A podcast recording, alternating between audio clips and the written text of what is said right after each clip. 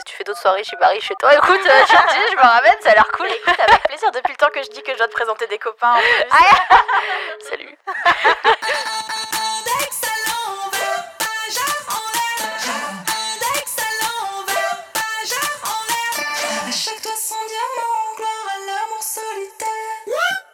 Hello, c'est Naya et vous écoutez Hotline, votre podcast original Spotify avec des meufs qui parlent de sexe en toute liberté.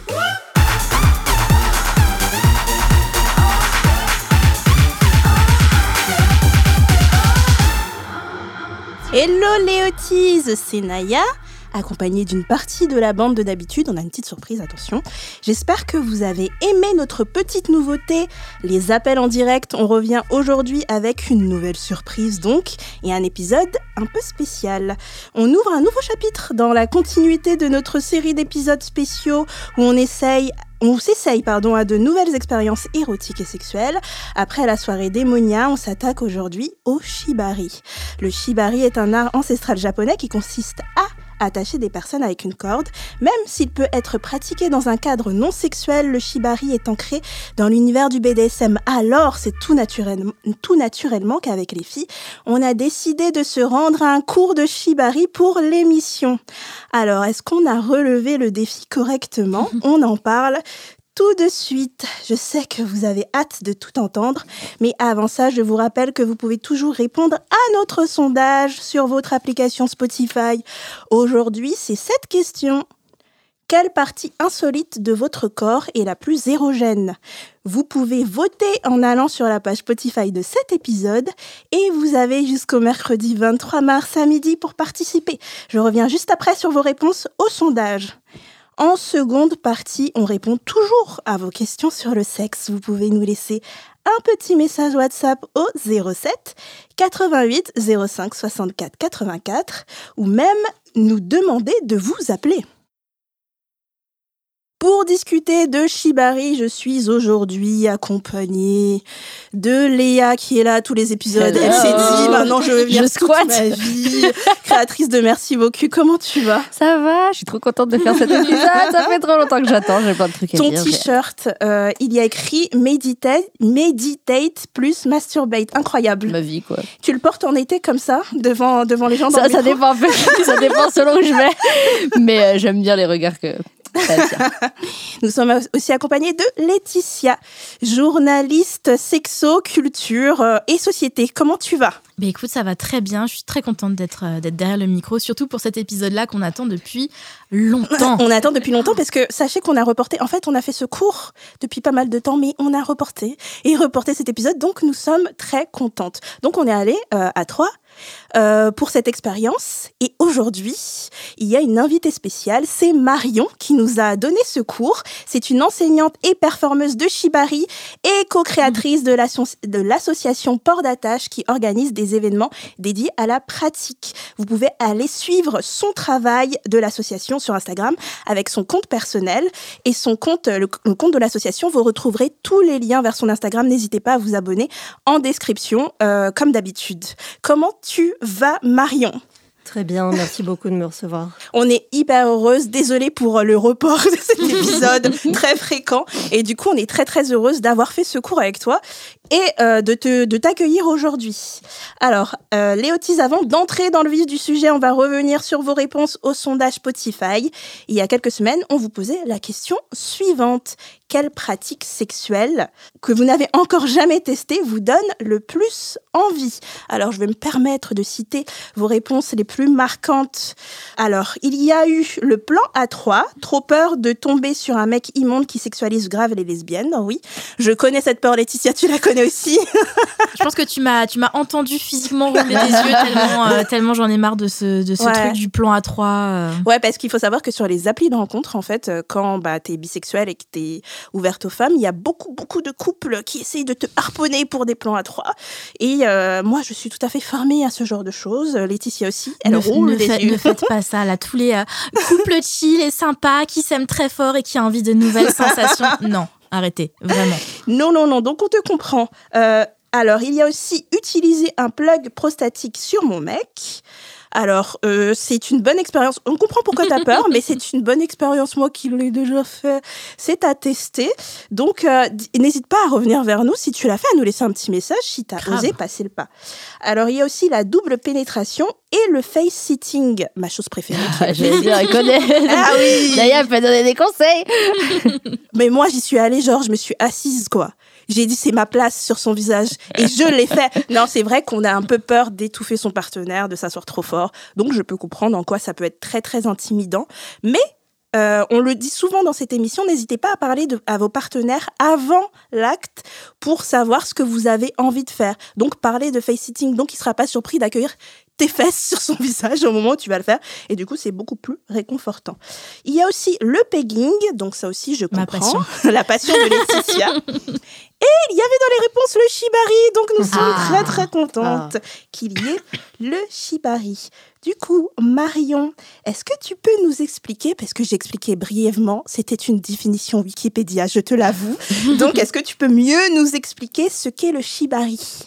Euh, oui, tout à fait. Le shibari, c'est donc une pratique euh, qui consiste à s'attacher avec des cordes, à Ouais. attacher d'autres gens ou à se faire attacher avec des cordes. Et euh, pour essayer de faire comprendre un petit peu mieux, moi j'aime bien dire que euh, on utilise la corde pour faire ressentir des choses, euh, faire vivre une expérience qui va être donc euh, plus ou moins intense, plus ou moins contraignante, douloureuse ou douce. Au contraire, voilà, comme tu l'as dit, ça vient du BDSM, Ouais. mais il y a des personnes qui apprécient aussi. bah, par exemple, le côté cocon et cette notion plutôt où on va prendre soin de, des envies d'une autre personne Ouais. ou, euh, ou se faire euh, prendre soin de nous. Ouais. Voilà.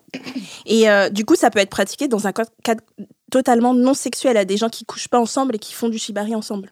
Euh, oui, totalement. D'accord. Après, de là à dire que c'est non sexuel, Ouais. je pense qu'il faut quand même faire attention parce que c'est une pratique qui, euh, qui charrie quand même un univers de fantasmes qui reste inhérent à, voilà, au fait d'avoir un corps immobilisé. euh, et donc, euh, j'irai pas jusqu'à dire que c'est dépourvu de toute connotation. Oui, il y a une euh, connotation forte. Et tu le pratiques depuis combien de temps? Euh, alors, moi, ça fait sept ans à peu près. 7 ans. Maintenant, tu es une, t'es une experte. tu es une experte du shibari. Euh, et pourquoi tu as décidé, du coup, de l'enseigner euh, dans ce cours-là?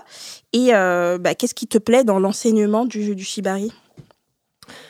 Euh, alors, je l'ai pas décidé vraiment au Ouais. sens où on est d'abord plutôt venu me chercher parce que euh, des personnes qui m'ont vu pratiquer, euh, donc plutôt, dans des cadres plutôt d'événements publics, ça, on reviendra peut-être aussi sur ce que c'est euh, qu'une jam par exemple ou qu'un workshop de shibari. euh, m'ont demandé de euh, venir leur montrer des trucs parce qu'à l'époque où moi j'ai commencé c'était moins répandu ce truc du cours de shibari voilà c'était plus des gens qui apprenaient en autodidacte ou avec des copains qui leur montraient des euh, voilà qui étaient assez gentils pour leur montrer leur euh, un peu leur leurs tips quoi et donc euh, pendant un certain temps j'ai suivi le mouvement comme ça de personnes qui avaient envie d'organiser des petits ateliers puis des workshops un peu plus ambitieux avec moi et euh, ensuite, en 2019, euh, j'ai eu envie d'un projet perso un peu plus ambitieux et euh, j'ai commencé à organiser mes propres événements du coup et c'est devenu Port d'Attache, euh, l'endroit où vous êtes euh, venu dans la foulée. Et c'était trop cool. Euh, il y a, tu, tu tu dirais qu'il y a des couples de tous âges. C'est quoi un peu le profil des personnes qui viennent? Euh, alors déjà, comme il n'y a pas besoin d'être en couple, après on utilise le mot couple pour dire mais en fait il faut être en binôme ou en Mm. paire parce que bah, c'est plus facile, on peut s'attacher soi-même, mais dans le cas d'un cours pour apprendre, c'est plus compliqué. Euh, alors, j'allais dire il y a de tous les âges, mais en vrai, nous, notre public, ça reste des gens autour de la trentaine. Voilà, il y a des gens un petit peu plus jeunes, un petit peu plus âgés. euh, mais la grosse majorité euh, est autour de, de nos âges à nous, quoi. Euh, et après, il n'y a pas de profil type en termes de, bah, de type de corps, euh, de genre, euh, euh, d'âge, etc. Et il n'y a pas non plus de restrictions à ce niveau-là pour faire du shibari. Ouais, c'est vrai qu'au cours, il y avait des personnes euh, très très différentes. Du coup, les filles, nous avons pratiqué le shibari pendant ce cours. Euh, déjà, est-ce que ça vous a plu? Est-ce que c'était la première fois pour vous, Laetitia? Alors moi, c'était pas tout à fait la première fois parce que je m'étais déjà fait encorder une fois. Ok. Euh, j'ai, euh, j'ai Dans beaucoup- quel cadre J'ai beaucoup de copains en fait qui pratiquent le shibari, D'accord. qui font des petites démonstrations quand on fait des soirées entre copains. euh, c'est, euh, je vais pas aller jusqu'à dire que c'est l'attraction, mais forcément il y a un petit côté fascinant en fait à voir des gens se faire attacher. Et à force de regarder, il y a un jour où je suis allée voir une de mes, une de mes meilleures amies et je lui ai dit, tu veux pas m'attacher moi pour une fois, que Ouais. je vois un petit peu ce que ça fait? Et, euh, et j'avais adoré en fait la sensation parce que ça demande une- non seulement une vraie intimité avec la personne, mais aussi une vraie confiance parce que la personne est quand même responsable de ton immobilisation. Et euh, bah, une fois que tu peux plus bouger, tu peux plus bouger. Ouais. Donc euh, j'avais adoré cette expérience, mais bah, avec le Covid, j'avais pas eu l'occasion de, de renouveler tout ça, même si ça m'intéressait. Et là, du coup, ce cours de shibari, c'était la première fois que j'encordais d'autres gens et que je découvrais vraiment la technique derrière les nœuds.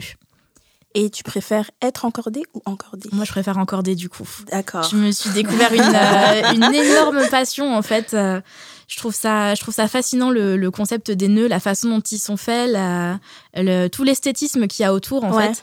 Je trouve ça très satisfaisant. C'est un peu de la SMR pour moi en fait. Ça t'apaise. C'est exactement ça. Ça m'apaise et euh, il y, a une- il y a une logique euh, qui, euh, qui satisfait mon esprit, on va Yes, dire. Je comprends. Euh, Léa, du coup, est-ce que c'était la première fois et comment t'as trouvé ça?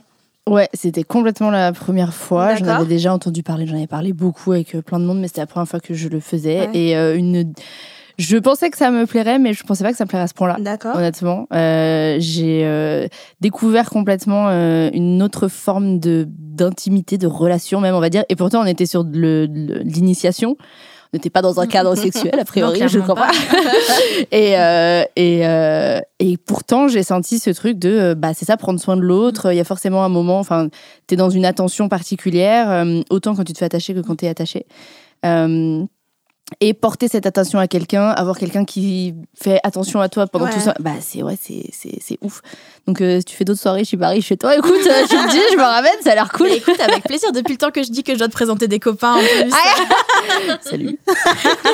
Est-ce que du coup, toi, tu préfères encorder ou être encordé Franchement, les deux. J'aime bien les deux. Ouais. Je sais pas si c'est euh, un peu comme le BDSM où tu peux être switch, j'imagine. Après, j'ima- j'imagine qu'il faut beaucoup Non, plus tu es- travailler pour. Tu encordes, c'est pour, pour toute ta vie. Non mais, non mais il faut, il faut quand même plus travailler pour apprendre à encorder correctement, j'ai envie de dire. Alors que être encordé, j'ai l'impression que bah, faut juste se laisser faire, Ouais. j'imagine. Je peux juste me ramener comme ça. Il n'y a pas une expérience particulière, je sais pas si je me trompe, de si quand même un petit peu. Si, un Alors, petit peu. euh, je- ouais, oui, je Marion. Je, peux nuancer un peu ce que tu dis. Ouais. Effectivement, il y a plus de technicité dans Ouais. l'apprentissage euh, euh, du fait d'attacher. Euh, ça, ça paraît évident. Après, la personne qui est attachée n'est pas forcément passive.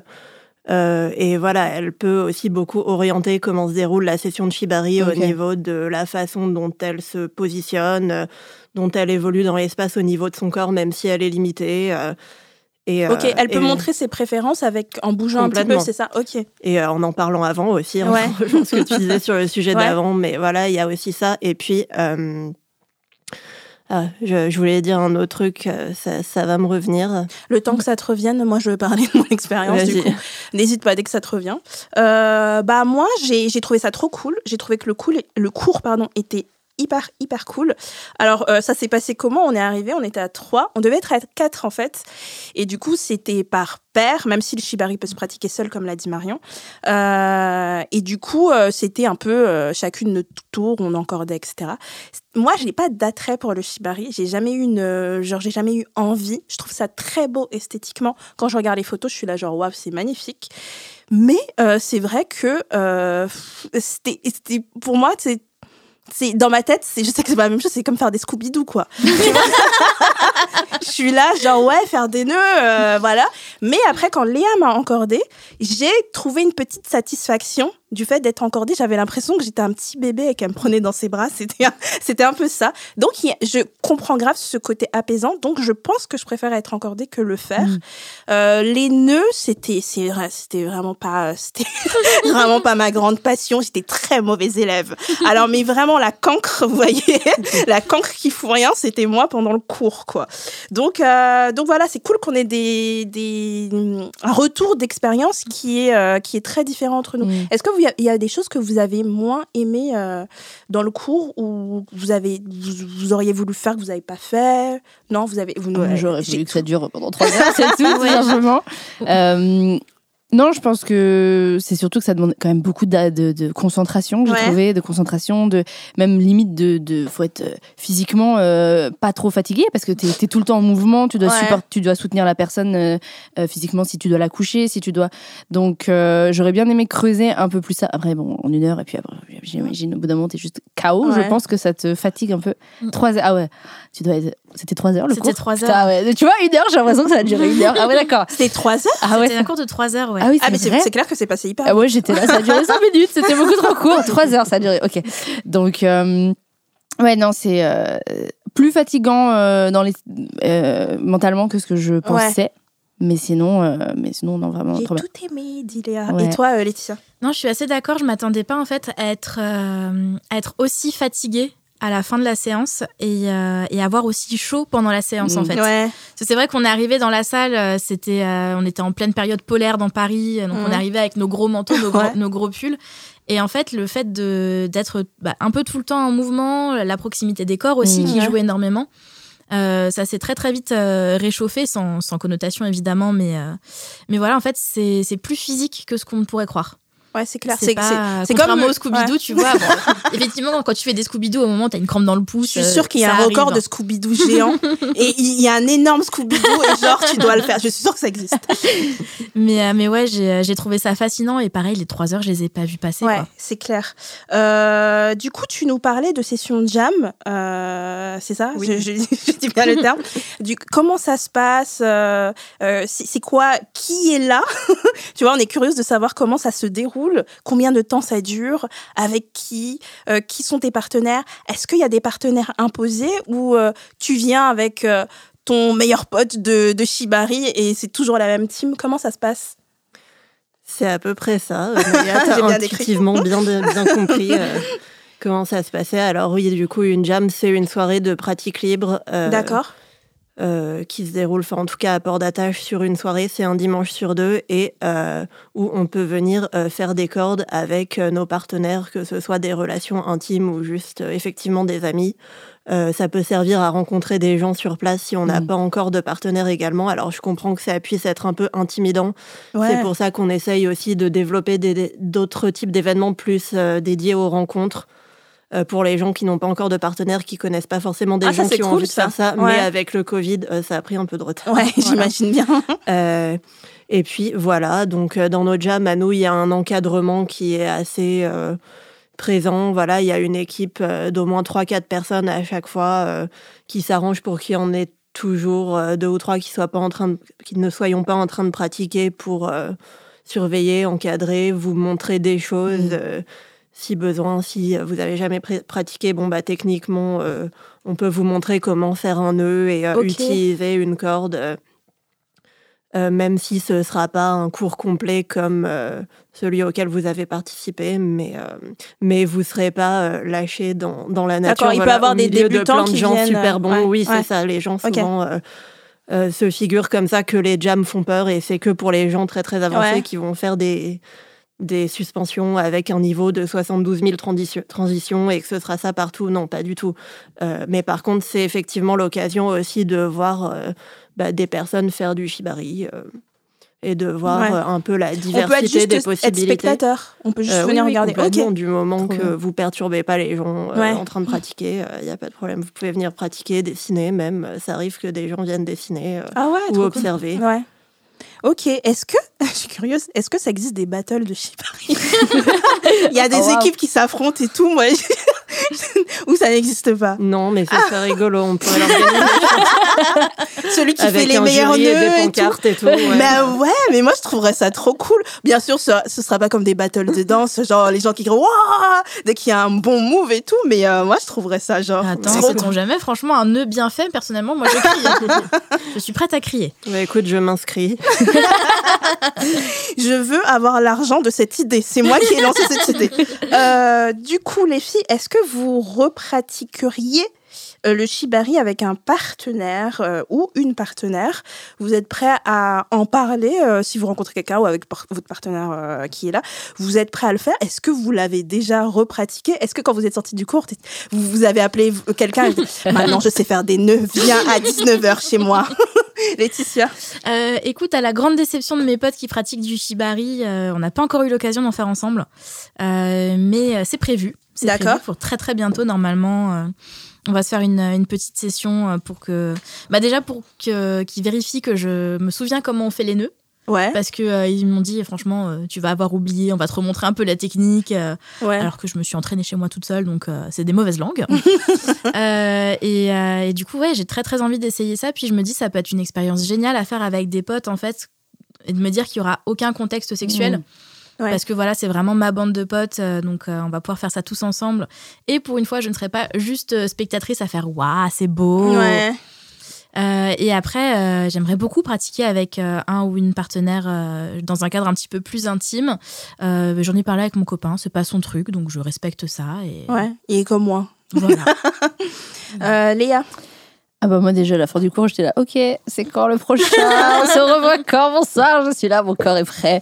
Euh, non ouais moi j'ai grave envie de, De recommencer ouais clairement. Euh, plutôt c'est vrai avec des partenaires de shibari ou des personnes Ouais. où il n'y a pas en effet d'intimité euh, au, au début en tout Mm. cas euh, c'est peut-être une ambiguïté ou, ou- ou quoi parce que c'est vrai que c'est quand même un- une vulnérabilité qui est particulière et que euh, je pense qu'il me faudrait du temps avant d'être vraiment complètement euh, à l'aise avec tout ce que j'apprends, tout ce qui se passe dans mon corps, dans mes émotions, pour après y euh, intégrer le côté érotique ou, euh, ou sensuel ou sexuel euh, Ouais. de la chose. Donc pour ça, je le ferai plus avec euh, ouais, des personnes en jam, euh, j'imagine. Salut, je suis là, mon, mon corps est là, attachez-moi, faites ce que vous voulez. Donc, non, et après, éventuellement plus tard. Mais j'ai l'impression que pour, pour faire ça, pour pratiquer ça avec un partenaire ou une partenaire sexuelle, il faut vraiment que la. moi, je suis débutante, je connais pas. Je voudrais vraiment que la personne soit hyper pro. Enfin, pour vraiment profiter du truc, j'avoue, je voudrais que la personne soit dans. dans Tu dans- veux pas un débutant comme non, toi bah, tu vois, pour, pour vraiment, j'ai l'impression de profiter de l'expérience. Il faut quand même une certaine fluidité, il faut une certaine confiance. Et c'est vrai que du coup, ce serait pas avec n'importe qui, euh, même si. euh, Putain, mais voir, elle a des, la meuf a des critères, Je- quoi. Je suis pas avec Ça fait combien de temps que tu pratiques? Bon. Alors que la meuf, elle est là, elle sait rien faire. Mais, mais euh, non, je pense que. À mon avis, il y a plein de manières de le découvrir et, euh, Yes. et ça doit être super intéressant. Yes, donc n'hésitez pas euh, à prendre contact avec l'association. Est-ce que Marion, tu peux nous rappeler quelques règles basiques? Dans le cours, tu nous rappelais des règles de sécurité qui me semblent importantes à dire parce que là, on nous entend dire on va pratiquer le shibari, Mm. etc. Mais c'est pas quelque chose dans lequel on peut se lancer dans des suspensions incroyables, etc. Donc, euh, est-ce que tu as des règles toutes basiques euh, sur euh, déjà le consentement, sur euh, des règles de sécurité que tu peux nous énoncer? Oui, alors pour, Ouais. ce, qui concerne, alors, pour ce qui concerne la sécurité physique, il y a pas mal de points. euh, on n'aura pas le temps de revenir dessus, mais euh, Oui. bah, euh, ce qu'on va surtout essayer d'éviter tant qu'on s'en tient à du shibari, donc au sol ou Ouais. sur un lit, voilà, c'est de pas comprimer des parties du corps qui Ouais. seraient dangereux de comprimer, donc comme les nerfs, les articulations, les Mm. tendons, les vaisseaux sanguins. Si c'est trop serré, ça peut nous donner des grosses fourmis. C'est pas dangereux, mais ça peut être très désagréable. Donc c'est pour ça qu'apprendre à faire euh, un nœud de départ qu'on appelle le single colon tie entre Ouais. nous dans le Le fameux. dans le des, des shibaris, voilà, attache de simple colonne en français, euh, qui ne coulisse pas, qui ne se défasse pas en cours de route, euh, c'est important et souvent c'est Ouais.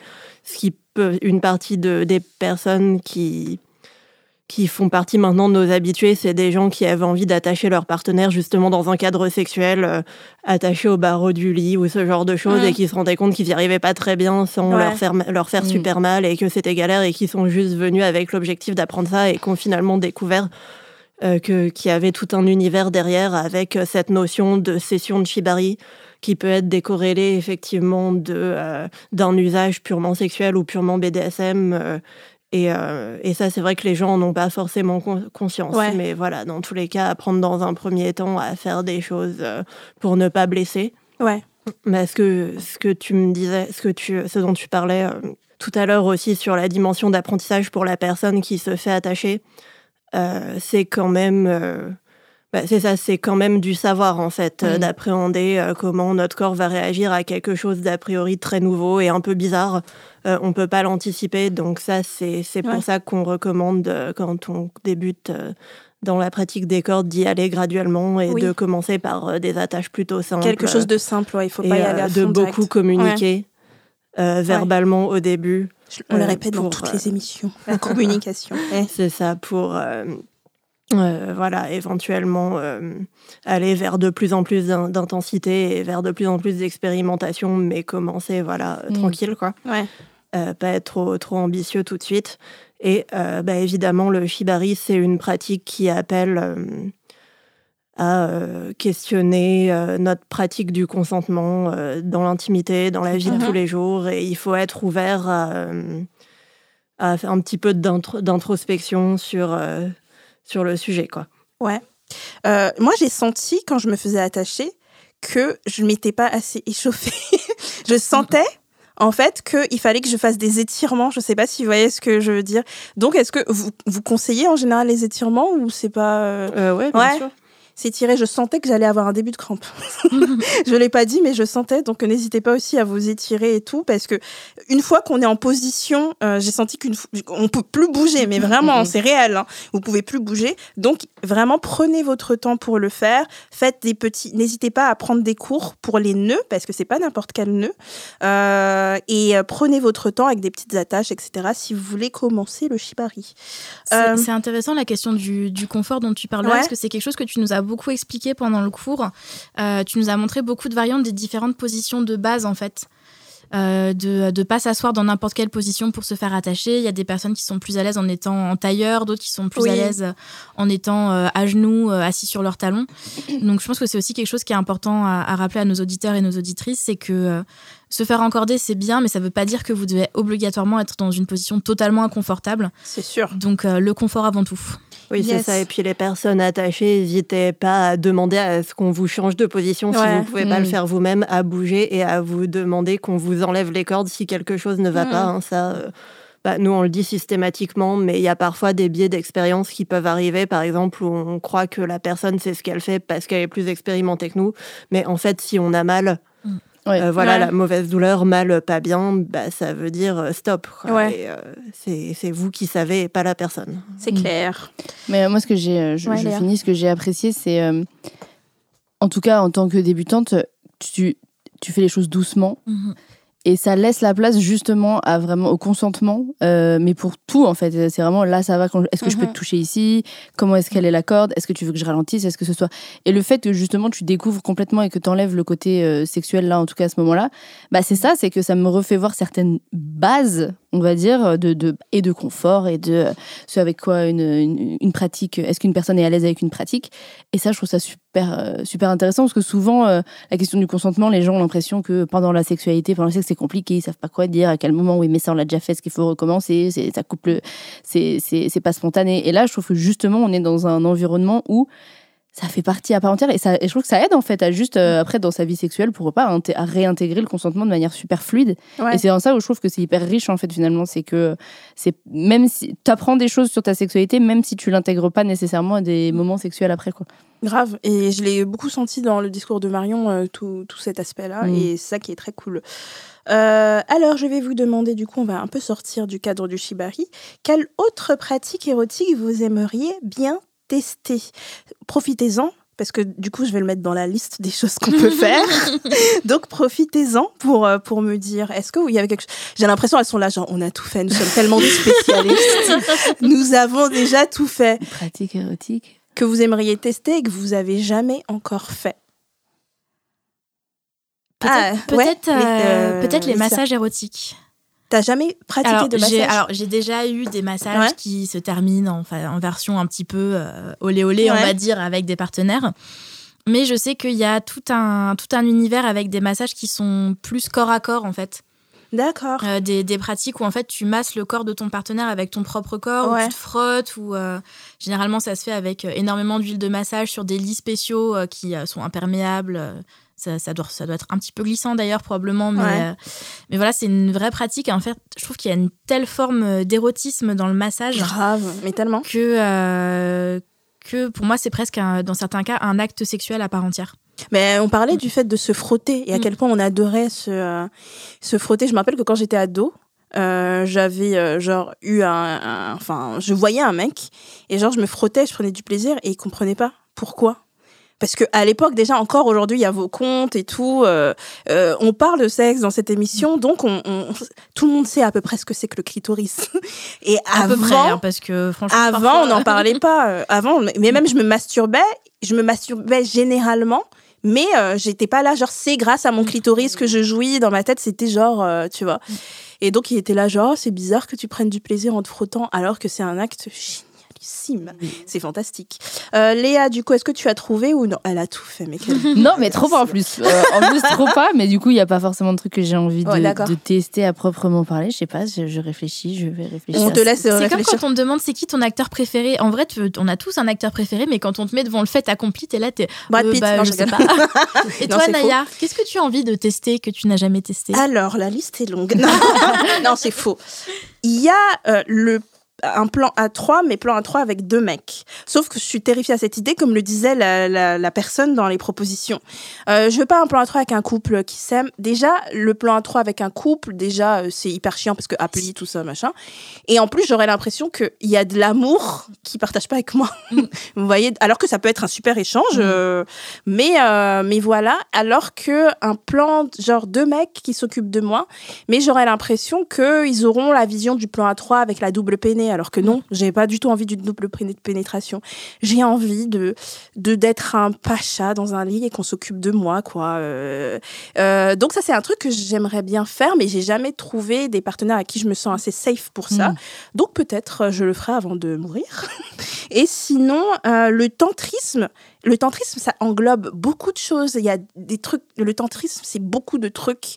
Donc, mais c'est, je crois que c'est depuis un épisode de Sex and the City où elles vont un cours de tantrisme où je me suis dit, waouh, ça a l'air génial. je sais que c'était complètement caricatural et que c'était pas vraiment du tantrisme, mais je me suis dit, waouh, ça a l'air ouf de trouver des points, des endroits du corps euh, qu'il faut stimuler, euh, un, un- un mélange aussi avec de la méditation. Je sais pas si je dis n'importe quoi, mais c'est la vision que j'ai du tantrisme. Donc c'est quelque chose que j'aimerais beaucoup, beaucoup faire. Euh, J'ai l'impression que je vais découvrir des choses sur moi en le Mm. faisant. Donc, euh, donc voilà, la prod, euh, je l'ai noté depuis longtemps dans la liste. J'espère qu'on le fera. Et toi, Marion, est-ce qu'il y a une pratique sexuelle qui te euh, ou érotique ou ou euh, quelque chose qui te dit ah j'aimerais bien. Je suis sûre qu'elle va nous dire un truc et vous allez voir dans un an, elle sera prof de ce truc.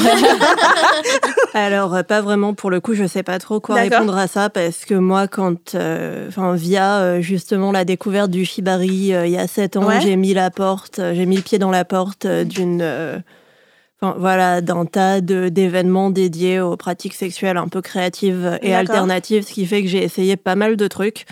euh, même euh, au-delà de ma curiosité naturelle, on va dire par goût de l'expérience et tout ça. Ouais. euh, et, et du coup, je sais pas quoi répondre. Après, en ce Mais moment, je fais Est-ce que c'est des truc, choses que tu as euh, aimées ou tu te dis oh là là j'en ai vraiment beaucoup fait donc euh, flemme maintenant? euh, ouais, j'ai aimé, Ouais. euh, même si la plupart du temps, c'était comme je te disais, euh, autant pour l'expérience que Ouais. pour euh, la nature, enfin le, pour le, la pratique, enfin pour le, le kiff. euh, Ouais.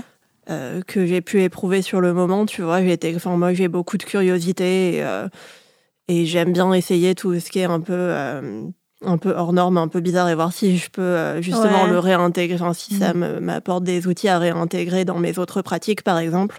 Euh, après en ce moment pour le coup je fais beaucoup d'auto-suspension. Donc, euh, C'est quoi C'est du l'autosuspension? self-bondage, en gros, où on Wow. s'attache soi-même avec des cordes. Euh, pendant longtemps, ça m'intéressait pas du tout. Ça, c'est, moi, ça m'est vraiment venu ces, ces dernières euh, semaines, mois, là, Ouais. comme quoi, euh, même après 7 ans, on peut, ça peut continuer de nous apporter des nouveaux trucs. euh, Mais, la mais- pratique des cordes. Et euh, moi, je suis plutôt quelqu'un qui attache. Donc, voilà. donc tu t'attaches toi-même. Voilà, je me suis Comment dit, eh, on mais s'attache soi-même Excuse-moi, mais comment fait-on je, peux vous faire une démo. Tu te mets, tu fais les nœuds sur toi-même. Ouais. Tu y arrives? Ouais. Moi, je trouve ça hyper impressionnant. Waouh Et tu et, et par exemple, si tu dis, je sais pas, t'es en train de boire ton café, tu dis oh là là, cet après-midi une petite séance de où je vais m'attacher. Ça, ça dure combien de temps environ? Tu tu fais ça pendant combien de Euh, temps? alors moi, je suis euh, débutante en ce qui concerne euh, la self, donc Ouais. l'autosuspension, comme j'ai dit. Donc, euh, je sais pas, peut-être 20-30 minutes, euh, mais il y a des personnes qui sont spécialistes euh, et euh, qui font euh, des performances euh, très très impressionnantes où voilà, il y a des séquences de transition très élaborées avec beaucoup de technicité, beaucoup d'efforts. et pour le coup, là, justement, souvent, c'est pas du tout sexuel et c'est plutôt voilà dans quelque chose qui peut être soit performatif soit euh, voué à de la relaxation à une forme de réappropriation au niveau de ses sensations aussi. Par exemple, moi, je suis quelqu'un qui préfère attacher Ouais. parce que j'ai un petit peu de mal avec tout ce qui est lâcher prise. Euh, voilà, Ouais. le contrôle, c'est beaucoup plus facile et euh, agréable, Je comprends. on va dire. Et, euh, mais finalement, le faire sur moi, ça va. Enfin, Quand c'est moi-même Ouais. qui le fais, Est-ce qu'il y a des performances Il y a des performances à aller voir, euh, genre où tu payes. Est-ce qu'il y a des stars du shibari? Ça existe? Bien sûr.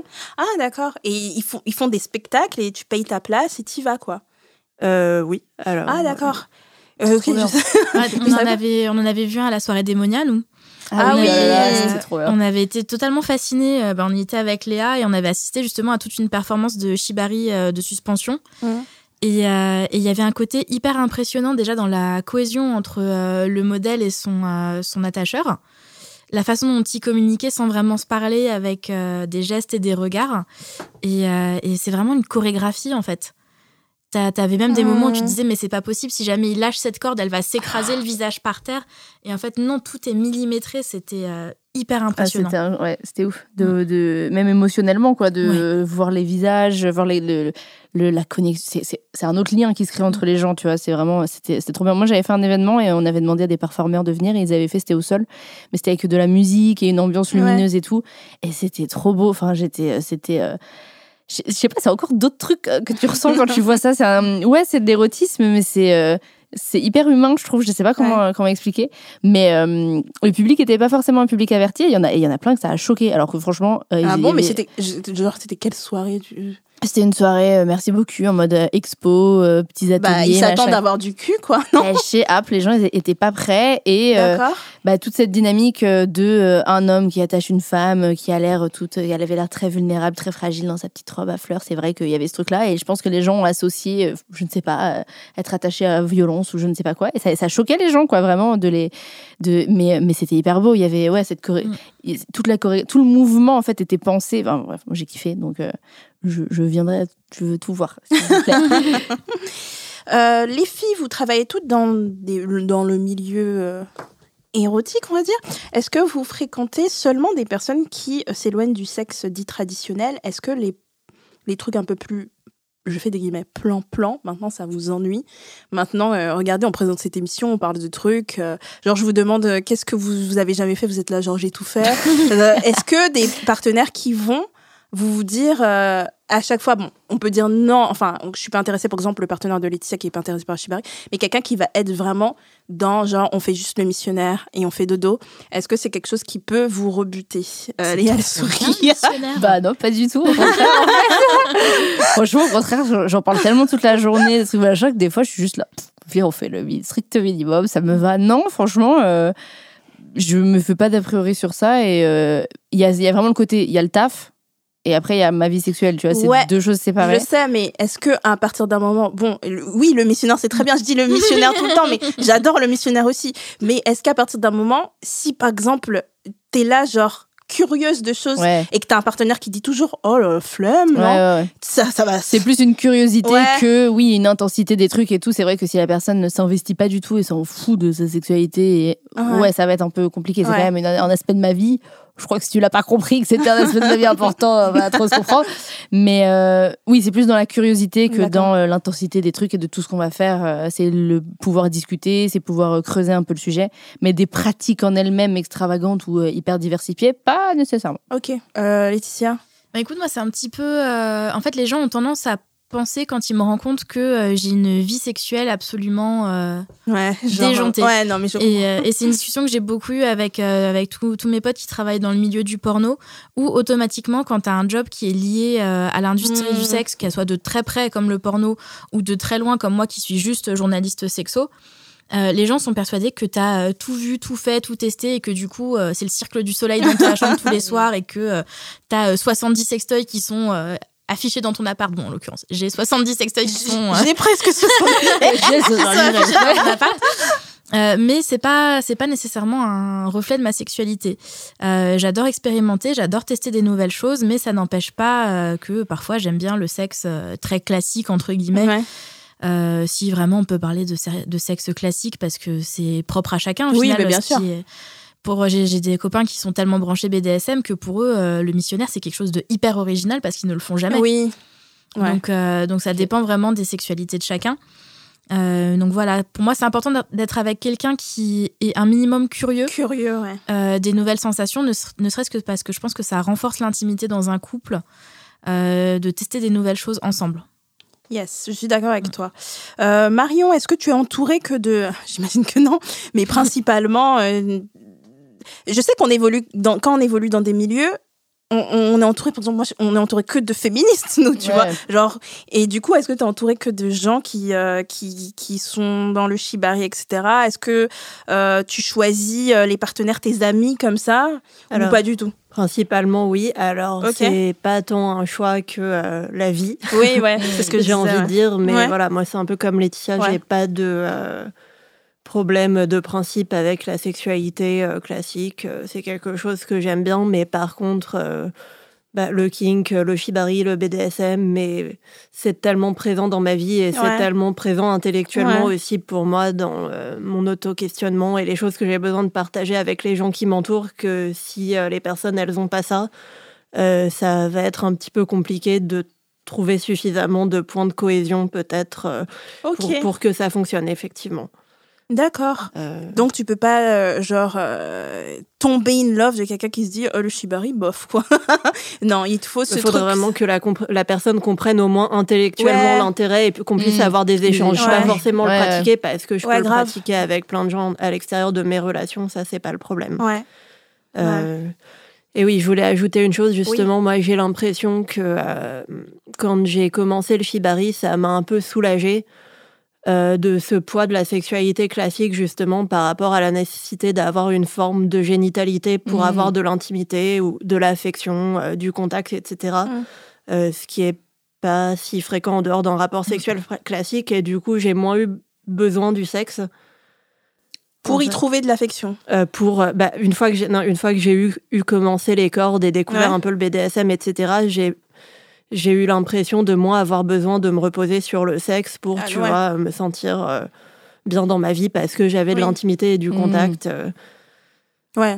Bah le jour où j'ai appris que l'intimité, enfin le jour où j'ai appris, j'ai toujours plus ou moins su, mais euh, que l'intimité est différente du sexe quoi. Parce que euh, il y a une période de ma vie où ouais, je cherchais un peu une sorte d'intimité dans le sexe. Et c'est là où je multipliais un peu les partenaires. Mm. Et ça m'a fait du bien. C'était une période d'exploration euh, quand même assez incroyable où je regrette rien. Mais c'est vrai que je cherchais euh, vraiment une intimité que je, je comprends quand tu parles du shibari euh, dans laquelle on, on peut retrouver. Parce que des fois, je me disais genre, là, je veux juste dormir avec quelqu'un et peut-être faire du sexe, mais c'était mais, mais non sexuel, c'était un peu bizarre dans ma tête. J'étais là, genre, c'est ça dont j'ai besoin. Alors que, bon, quand tu vas sur Tinder et les applis comme ça, les gens viennent pour du sexe, donc c'est un peu compliqué.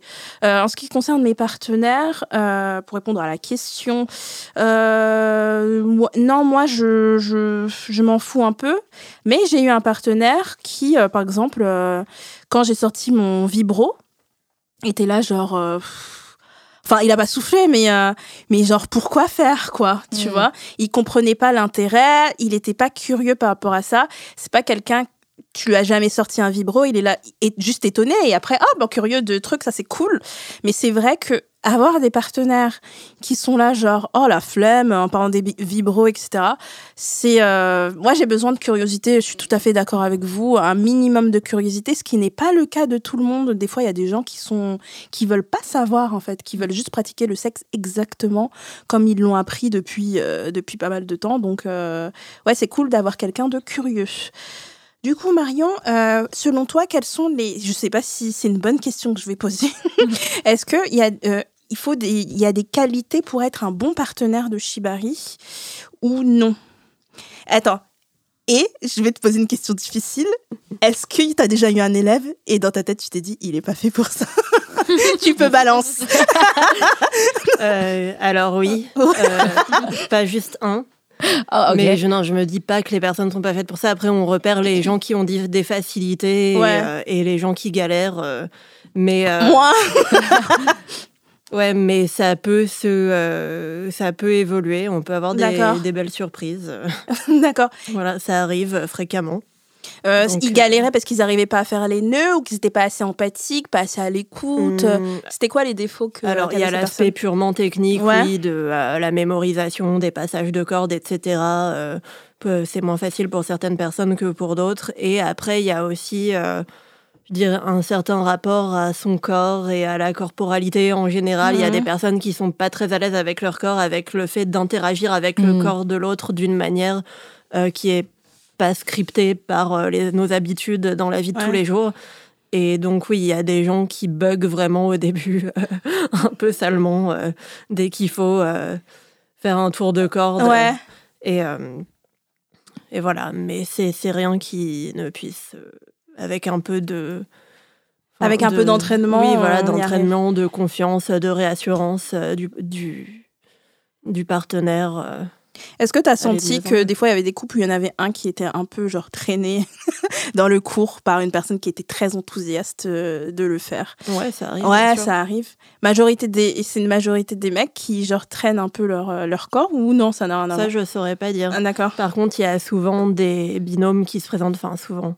Euh, chez nous, comme vous avez vu, c'est assez, assez mixte. Il y a pas mal de Ouais. meufs qui Ouais. attachent des, de me- Ouais. des meufs, Ça, des c'était hommes cool qui de attachent des ça. hommes, il y en a quelques-uns. Et puis, euh, bon, des binômes aussi, où c'est souvent Mhm. le mec. Alors, parfois, le mec arrive en mode euh, Ouais, je vais attacher euh, ma copine. Et en fait, euh, comme on permet aux gens de switcher dans le cadre des cours, donc de faire les deux Ouais. côtés de la corde. euh, bah, il y a fréquemment la nana qui s'en sort beaucoup mieux.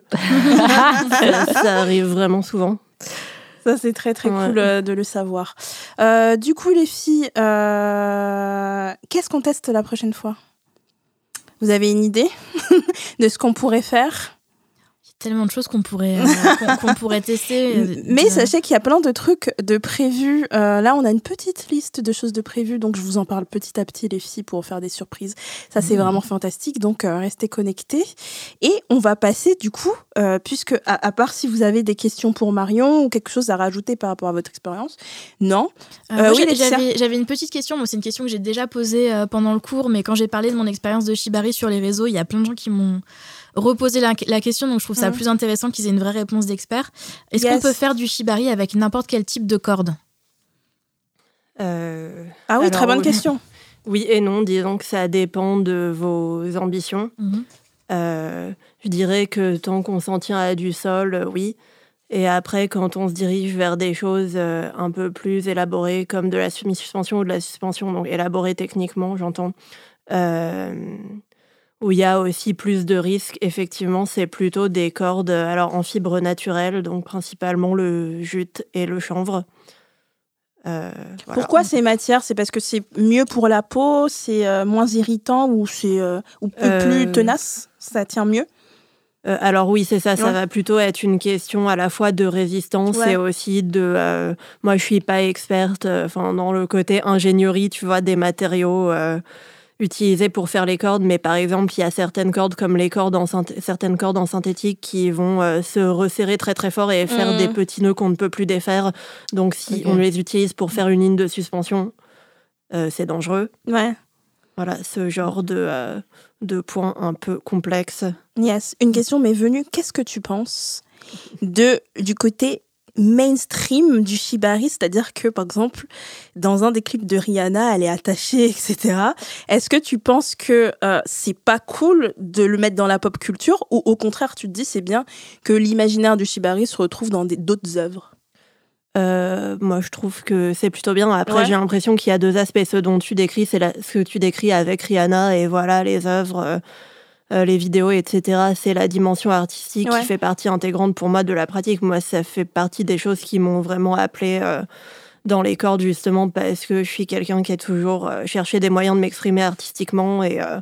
et que j'aime bien bah, justement faire des constructions de cordes qui soient qui soit belle, mettre le corps dans une belle position et puis au niveau de euh, la dynamique de ma Ouais. session, faire voilà des beaux gestes, des beaux mouvements. Et pour moi, c'est euh, une suite assez euh, naturelle que ça puisse se retrouver dans des œuvres, euh, même mainstream. euh, pourquoi pas Après, j'ai l'impression que la question de la mainstreamisation, c'est plutôt de se demander est-ce que c'est bien ou pas que le shibari bénéficie de cette aura peut-être un peu moins dark que le BDSM en général, euh, parce qu'on ne le pratique pas forcément dans des caves euh, la nuit, que euh, euh, c'est cool, on peut venir entre copines, voilà.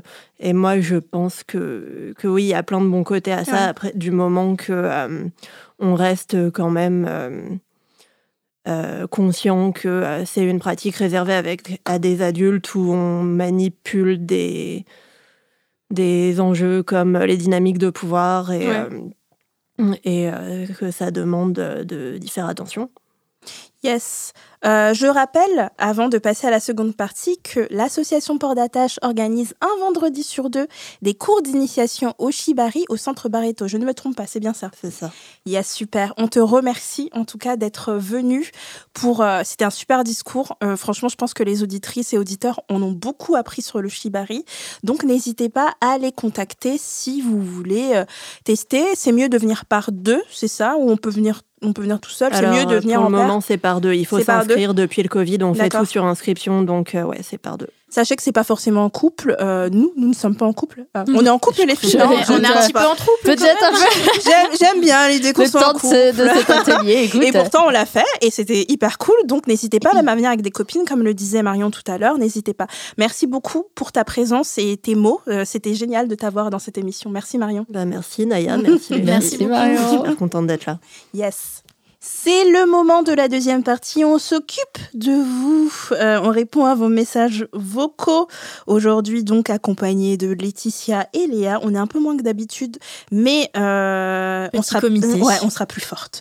Je vous redonne notre numéro magique, le 07 88 05 64 84. Vous nous laissez un petit message vocal où vous nous demandez euh, de participer aussi à notre euh, nouveau format où on répond direct, en direct à vos questions. Donc n'hésitez pas à nous écrire. On va écouter le premier audio, c'est Dana, 24 ans. Bonjour, euh, j'espère que vous allez bien. Je m'appelle Dana, j'ai 24 ans. On parle souvent de protection lors des rapports, que ce soit pénétration ou sexe oral. Il y a encore des hommes qui se plaignent de ne rien sentir avec un préservatif lors d'une pénétration. Alors pour une fellation, pour eux, c'est hors question de le garder. Bon, d'accord, ça peut se comprendre. Mais ce à quoi on ne pense pas vraiment, surtout quand on est dans l'euphorie de l'acte sexuel, c'est les mains. Si on sait bien laver les mains, les doigts qui vont rentrer dans le vagin qui est extrêmement sensible. Ma question porte sur le fait s'il y a des conséquences comme par exemple l'infection suite à des stimulations internes répétitives avec les doigts, si le propriétaire de ces doigts ne les a pas lavés avant ou s'il s'est caressé longtemps son propre sexe avant de s'occuper de celui de sa partenaire. Merci beaucoup pour vos réponses. Au revoir. Merci beaucoup Dana. J'aime la façon dont tu te présentes comme si c'était le premier message que tu laisses, alors que c'est le troisième, il me semble. et que je dis à chaque fois que j'adore ton accent, j'ai envie que tu m'enregistres une heure où tu lis un livre. Et comme ça, je le mets le soir. Et je l'écoute parce que ta voix, je la trouve hyper apaisante et j'adore ton accent, Dana. On aime beaucoup t'entendre. Donc n'hésite pas à nous laisser d'autres vocaux. Je vais demander aux filles ce qu'elles en pensent. Laetitia. Lavez-vous les mains, je vous en. Je jure. Vraiment, euh, moi, c'est un, un truc que, euh, que je repère de plus en plus. Déjà, euh, pour moi, je pense que le plus gros tue l'amour, c'est euh, un partenaire ou une partenaire qui a les mains sales, les ongles trop longs, les ongles crasseux. Mais alors, si t'as si pas les, les ongles nickel, même pas, tu ne t'approches de moi. Et, euh, et non, c'est. T'as déjà vu des doigts sales et t'as Ouais. dit non Oh Ouais, ouais, ouais, ouais. Mais il y a genre sous les ongles, il y avait du. Oh la, la petite couche Oh noire. non, non Et j'étais là, j'étais non. Tiens, une brosse à ongles. C'est non, terrible. Non, parce qu'en fait, c'est vrai que les gens, ils ont tendance à oublier que bah, tes mains, c'est probablement la partie la plus sale de ton corps. C'est clair. Euh, c'est un truc où tu as plein de microbes euh, sur les ongles, sous les ongles, dans les petits, les petits replis. Enfin, je veux dire, tu touches à tout avec, euh, avec tes mains. Donc, euh, tu vois, moi, j'ai pas envie que, qu'un ou une partenaire qui vient de prendre le métro mette ses doigts dans ma chatte tout de suite. Lavez-vous les mains si vous arrivez chez quelqu'un, vous vous lavez les mains. pas, même, même avant de toucher une chatte ou quoi que ce soit, tu te laves les mains. C'est genre Même le si vous tu voulez fais, pas baiser, vous vous lavez les mains en rentrant chez vous, les Non, amis. mais- Et encore plus, euh, encore plus avant de baiser. Ouais. C'est euh, c'est un, un réflexe que plein de gens n'ont pas. En fait, ils oublient que, euh, que les doigts, en fait, c'est sale. Le nombre de mecs à qui j'ai dit Bah, tu fais quoi là? Genre, bah, va te laver les mains en fait, gars. Genre, mais t'es t'es où en fait? Tu crois Tu es sérieux? Moi, j'ai- ça m'a fait des flashbacks d'un mec qui, après avoir mangé des hot wings, genre du poulet frit, pimenté, sa mère, Il commence à se rapprocher de moi. Je suis là, tu fais quoi? Tu, tu fais quoi? Genre, gars, mais tu réfléchis en fait euh, Comment ça Enfin, je sais pas, tu sais, il m'a regardé. Il a râlé en plus. Mais gars, mais non, en fait. mais oui, mais pour répondre à Dana, oui, en effet, il y a des. Entre la le microbiote qui peut se dérégler Mhm. entre euh, oui des infections des trucs mais il y a, il y a plein de trucs qui peuvent euh, tu peux dérégler trop facilement en fait le pH euh, vaginal anal enfin C'est c'est hyper, c'est des zones qui sont hyper fragiles en fait, comme c'est des muqueuses, c'est en contact direct avec tout ton système euh, de, euh, de santé en fait. Ouais. Donc euh, typiquement, euh, c'est à cause de ça qu'on chope des infections urinaires, c'est à cause de ça qu'on peut choper des mycoses, c'est à cause de ça qu'on peut avoir toutes sortes de petites douleurs, de petits boutons désagréables, de trucs pas très fun. Donc ouais, non, on se, euh, on se lave les mains avant le sexe, toujours. Très important. Et aussi, euh, ça n'a pas à voir avec euh, ce que dit Dana, si vous avez mangé des hot wings ou du piment, ne faites pas de fellation ou de Bah oui. sans avoir rincé votre bouche, s'il vous plaît. Parce que j'ai eu l'histoire d'un pote qui m'avait raconté comme quoi il a reçu une fellation d'une meuf qui venait de manger un plat épicé et que sa bite était en feu. Cette histoire est trop drôle. Et que il a, il a couru mettre sa bite sous l'eau parce qu'il sentait le piment, en fait, Ah bah ouais. sur... Donc, s'il vous plaît, les amis, euh, après un plat épicé... euh, en gros est-ce que tu te toucherais les yeux avec tes mains oui voilà si c'est non Ouais. tu touches pas de chat ou tu touches, touches pas de bite Il y en a, ils s'en foutent. Il y en a, ils mettent leurs doigts dans leurs yeux. Ils, euh, ils ont- Et il mettra ses doigts dans ses yeux, mais pas dans, pas dans la chatte. Oui, oui, c'est très important de se laver les mains, les amis. Et merci, Dana, pour ton message. On va passer au second audio. C'est Romane, 26 ans. Hello Léotise, je m'appelle Romane, j'ai 26 ans. Tout d'abord, merci beaucoup à vous et à toute l'équipe de production pour, euh, pour votre boulot. On, ne vous le répétera jamais assez, vous êtes génial. Donc merci beaucoup et euh, je voulais partager avec vous un peu deux expériences que j'ai eues d'ordre, euh, je dirais, physique, physiologique, enfin en gros deux problèmes que j'ai rencontrés au niveau sexuel ou génital dont, on, dont j'avais jamais entendu parler, donc j'ai mis du temps à comprendre ce que c'était. Et le premier problème, donc, c'est de la dyspareunie, donc c'est une forme de vaginisme, grosso modo des douleurs pendant les rapports sexuels. Et en fait, je sais pas exactement combien de temps j'ai eu ça, mais ça a dû être hyper longtemps, euh, quelque chose comme 5 ans, à tel point que euh, en fait, j'ai intériorisé le fait que c'était normal de souffrir pendant les rapports sexuels. Et je cherchais plus vraiment de solution parce que j'avais vu des tonnes de gynécos qui me disaient bah faut mieux lubrifier, euh, faut vous détendre. Enfin en fait des choses où on est là bon euh, bien sûr que je me détends et que je me lubrifie, vous n'allez rien m'apprendre. Donc j'avais laissé tomber et pour moi c'était devenu normal même si inconfortable. Et en fait un jour euh, j'ai eu mal au, au clito, au niveau du, gland du clitoris. J'ai eu super mal et je savais pas pourquoi, c'était horrible. Je me tordais un peu de douleur, ça faisait un peu euh, l'effet du- d'un pic et à certains moments ça faisait vraiment mais une douleur mais hyper intense, ce qui faisait que du coup bah en plus j'étais super euh, crispée, je commençais limite à avoir des crampes et tout parce que je je me crispais dans ma dans ma façon de m'asseoir, de me lever, etc. Euh, du coup, j'ai eu rendez-vous chez une gynéco qui m'a dit, euh, donc qui m'a ausculté, qui m'a dit, mais je vois rien, euh, je comprends pas. Et, et en fait, qui finit par trouver, qui me dit, ah, mais vous avez un poil sous le, sous le capuchon du clitoris. Et en fait, j'avais un poil qui s'était logé là et qui, bah, du coup, qui me piquait le clitoris, le gland du clitoris plus particulièrement. Et du coup, ça faisait une douleur horrible. Donc, c'est un poil, en fait, qui a dû se paumer là pendant un moment je m'étais rasée, épilée ou que sais-je. Et à ce moment-là, elle me diagnostique aussi ma dyspareunie. Donc, euh, trop forte la nana, je lui ai rien demandé par rapport à ça. Et, euh, et elle me dit Ah, mais attendez, euh, j'ai l'impression que. Et elle m'a posé des questions et elle a trouvé que j'avais une dyspareunie.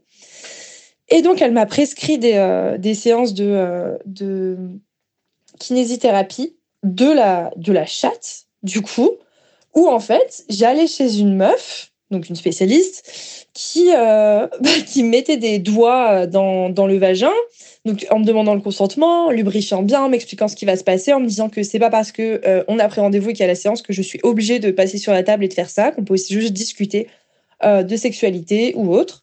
Et, euh, et en fait, euh, au bout de, je, je sais pas, je dirais un truc comme six mois, et ben ça a débloqué totalement mon problème. Parce qu'en fait, j'ai appris à me réappro- réapproprier mon périnée. Et, euh, et voilà. Et pour le poil sous le clito, bah, j'aurais jamais dîné avant. Et depuis, ça m'est. Parce que ça, ça m'est arrivé il y a au moins trois ans, trois, quatre ans, la première fois, le poil sous, le capuchon. Et ça me fait trop rire parce que c'est super con. Euh, mais du coup, bah, ça m'est encore arrivé. euh, mais pas plus tard qu'il y a quelques jours, je me suis dit, bah, en fait, j'ai envie de, d'en parler parce que j'avais un peu honte aussi d'en parler autour de moi. Voilà, euh, je sais pas si vous avez des anecdotes dans le même genre, un peu, un peu genre problème génital chelou, enfin, et dont on parle pas et, et qui est pas non plus genre une IST ou, ce genre de choses. Pareil au niveau de, bah, de la sexualité, du fait de, voilà, moi, a priori, il y avait une déconnexion totale entre mon, mon périnée, mon cerveau. Enfin, moi, c'est ce que j'ai retenu, en fait, hein, de, de, de, ce qui avait causé, euh, en tout cas, le, mon problème à moi. Et, euh, et tout ça, bah, on n'en parle pas. Et, et, vous, vous en parlez déjà. Mais, euh, mais, mais voilà, je voulais simplement partager ça. Désolée, c'était super long. Merci beaucoup et gros big up à Lulu, grâce à qui j'ai connu le podcast. Salut. Merci Roman et big up aussi à Lulu de notre part. euh, du coup, il y a plusieurs sujets abordés. Déjà, le, le poil dans le capuchon du clitoris, genre, Ow. rien que d'y penser, je serre mes jambes. Je suis désolée, mais ça a l'air d'être extrêmement douloureux.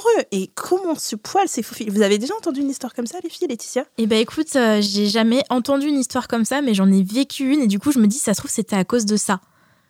Donc là je viens d'avoir une espèce de, de, de, de révélation en mode euh, mind blow. Euh, ça m'est arrivé il y a quelques années où j'avais, euh, selon la façon dont je m'asseyais, en fait des, des douleurs hyper violentes au clito. Ouais. Et j'avais jamais osé en parler à personne parce que moi dans ma tête j'étais déjà en mode j'ai une tumeur du clito, je sais pas trop quoi. Ouais. Euh, je, je me demandais vraiment ce que c'était, puis ça a fini par passer. euh, Ouais, c'était peut-être un poil qui s'est au bout qui d'un s'est moment, barré. je me ou- dis, ça se trouve, c'est ça, c'était Ouais. un poil qui s'était logé, et comme, euh, comme les poils de touch, c'est quand même des trucs qui sont généralement assez euh, drus. Oui. Euh, c'est, c'est- ça, ça picote. Donc, euh, waouh! C'est fou. Décapuchonnez vos clitoris de temps en temps. Regardez allez si vous voir. avez des poils. Ouais, quand vous vous douchez là, hop, tac, on, va, on passe en dessous. Euh, Mais non, j'ai jamais entendu ça. Et, euh, et comme quoi, non, mais c'est important de checker de temps en temps, Ouais, en fait, et d'aller voir et de voir mettre les doigts, ouais, de Ouais. rincer, de bien. euh, parce que, ouais, j'ai- c'est clairement pas le premier truc qui te vient à l'esprit quand t'as mal au Je clito, quoi. Parce que moi, au début, quand elle en parlait, je croyais qu'elle allait parler de clitoridynie. Je crois que c'est comme ça que ça s'appelle, si je me trompe C'est pas. quoi C'est une douleur en fait au clitoris, mais je crois que c'est euh, c'est nerveux. Enfin, c'est les nerfs en fait qui sont directement touchés. C'est ça en fait. T'as une, une douleur constante euh, à ce niveau-là, au niveau du gland du Mhm. clitoris tout le temps, et c'est hyper handicapant et c'est hyper douloureux. Et euh, donc euh, non le, poil dans le dans le gland du dans le, dans le capuchon, j'avais jamais entendu, mais euh, mais en tout cas, c'est cool qu'elle ait trouvé quelqu'un qui euh, l'ait écouté, qui l'ait guidé vers des d'autres professionnels de santé, parce que ouais, comme elle le dit, c'est pas normal d'avoir mal du tout. Et moi, j'ai des douleurs qui sont pas forcément dues, euh, comme elle disait, des IST ou quoi que ce soit. J'ai, par exemple, j'ai l'entrée du vagin qui est assez sensible, moi, je sais, D'accord. et, euh, et que je peux après un rapport avoir une, une- une irritation, une douleur pendant quelques jours. Enfin, c'est de manière générale. euh, je sais pas, moi j'ai des douleurs un peu tout, un peu random de temps en temps comme ça, donc euh, c'est important, je pense, de les repérer, de voir si elles reviennent souvent, si c'est dû euh, à, à une- un type de stimulation, si c'est euh, et juste ouais d'é- d'écouter. Parfois c'était euh, psychosomatique, clairement, c'était juste que j'avais pas envie d'un rapport, mais que je me Ouais, ça, disais, eu, je le fais, voilà. Ouais. Et que quand tu vas consulter, il te dit bah non, il y a rien, tout va bien. T'es là, non, bah non, tout va pas bien. Enfin, je sais que je douille. Ouais. Donc, donc ouais, n'hésitez pas à. Ouais, l'autopalpation, je pense. euh, Enfin, l'autopalpation. Je sais pas si c'est que pour les seins, l'autopalpation. Non, on c'est pour tout, l'auto- c'est euh, ouais. c'est valable pour toutes les parties du corps. checker, ouais. euh, je pense que c'est important aussi pour ça, quoi. Euh, elle a parlé de disparonie ou disparonie. Disparonie. Renie, ouais. Euh, Est-ce que tu peux m'en parler, Léa? Bah, Elle- euh, Oui, elle, bu- elle buvait de l'eau. Comme, comme elle dit, c'est euh, c'est des douleurs en fait euh, que tu vas avoir au niveau de la vulve, entre du vagin.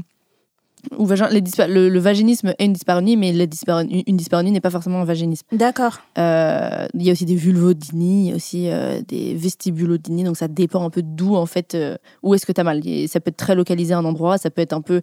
Tu peux avoir mal partout, t'arrives pas en fait à, à- à Mhm. savoir si c'est en un point précis. Euh, et donc j'ai, euh, comme elle disait, aller voir des, des gynécos, aller voir des kinés, aller voir des, enfin tous ces professionnels de santé. Moi j'ai quelques comptes à recommander. Il y a Corps Je t'écoute sur Insta, qui est très bien pour ça et qui euh, qui parle justement de tout ce qui est vaginisme, euh, des dyspareunies.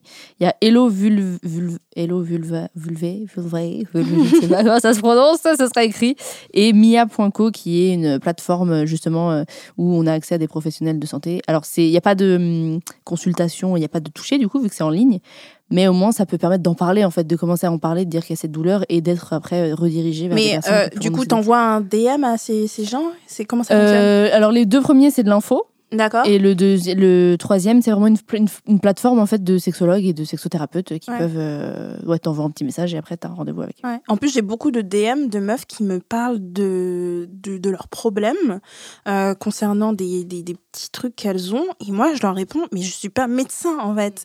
Et il faut que vous compreniez que je ne suis absolument pas médecin. Donc, euh, c'est clair qu'on parle de sexe et tout machin, mais je peux pas, en fait, ce serait malhonnête de ma part de dire, euh, je pense que tu as ça, donc tu devrais faire ça. Ce serait vraiment pas, pas très honnête. Il faudrait voir, du coup, un spécialiste. Il y a des médecins qui sont... euh, et donc, euh, Léa a donné des super comptes. Donc, commencez par là. Et ensuite, prenez rendez-vous avec des gynécos. Je sais que ça peut paraître terrifiant. Moi, je déteste les gynécos. J'ai vraiment un truc, genre, où dès que j'ai un rendez-vous avec un gynéco, genre, je suis terrifiée. Euh, donc, je sais que ça peut paraître impressionnant, mais vraiment, c'est le seul moyen efficace de savoir ce que vous avez quand vous avez un problème. Laetitia, tu as déjà eu un petit truc euh, où tu t'es posé la question qu'est-ce que c'est et tu as dû aller voir un gynéco?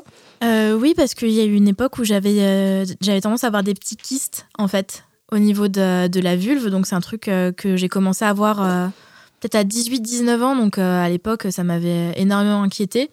Euh, et euh, j'avais eu un gynéco à l'époque qui m'avait dit Mais non, euh, c'est rien, c'est dans votre tête. euh, moi, je sens rien. Et j'étais Bah, c'est bizarre parce que moi, je le sens, en fait. Ouais.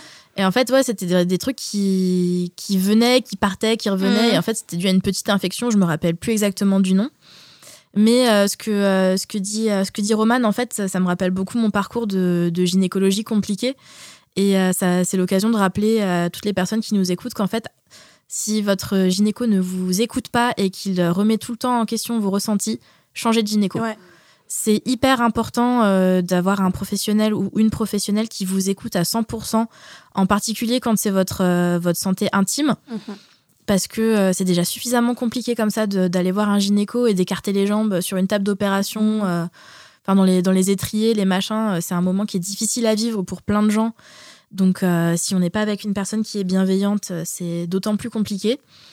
Euh, y a, je crois que c'est Gyn Echo euh, qui a créé une, Gyn plate- Echo, oui. une plateforme une liste de, de personnes qui sont safe à ce niveau-là, avec, avec différents points de vue, que ce soit pour des gynéco-safe pour les travailleuses du sexe et les travailleurs du sexe, les personnes qui sont en surpoids, les personnes de couleur, parce que voilà, en fonction de nos expériences, on peut avoir des ressentis et des accueils différents aussi chez le gynéco. Donc voilà, trouvez quelqu'un qui vous convient et, euh, et n'hésitez pas à changer de gynéco à chaque fois s'il faut, tant que vous n'avez pas trouvé la bonne personne. Moi, je change de gynéco tout le temps et j'ai été sur la plateforme et du coup, euh, j'y suis allée deux fois et c'était pas des gynéco safe. Je suis pas en train de remettre en cause euh, le fait que la plateforme marche. Je suis sûre qu'elle est très cool. Du coup, euh, euh, oui, euh, tournez-vous vers euh, ce genre d'alternative. Mais moi, j'ai pris deux rendez-vous et du coup, c'était pas genre top quoi. J'ai vraiment beaucoup de mal à trouver une bonne gynéco et je pense que mon, mon- j'ai un passif avec les gynécos qui est pas voilà quoi où je dois régler des choses, je pense. La première fois que je suis allée chez un gyn- gynéco, j'avais une mycose. Et en fait, je savais pas, j'étais ado. Je savais pas ce que c'était qu'une mycose.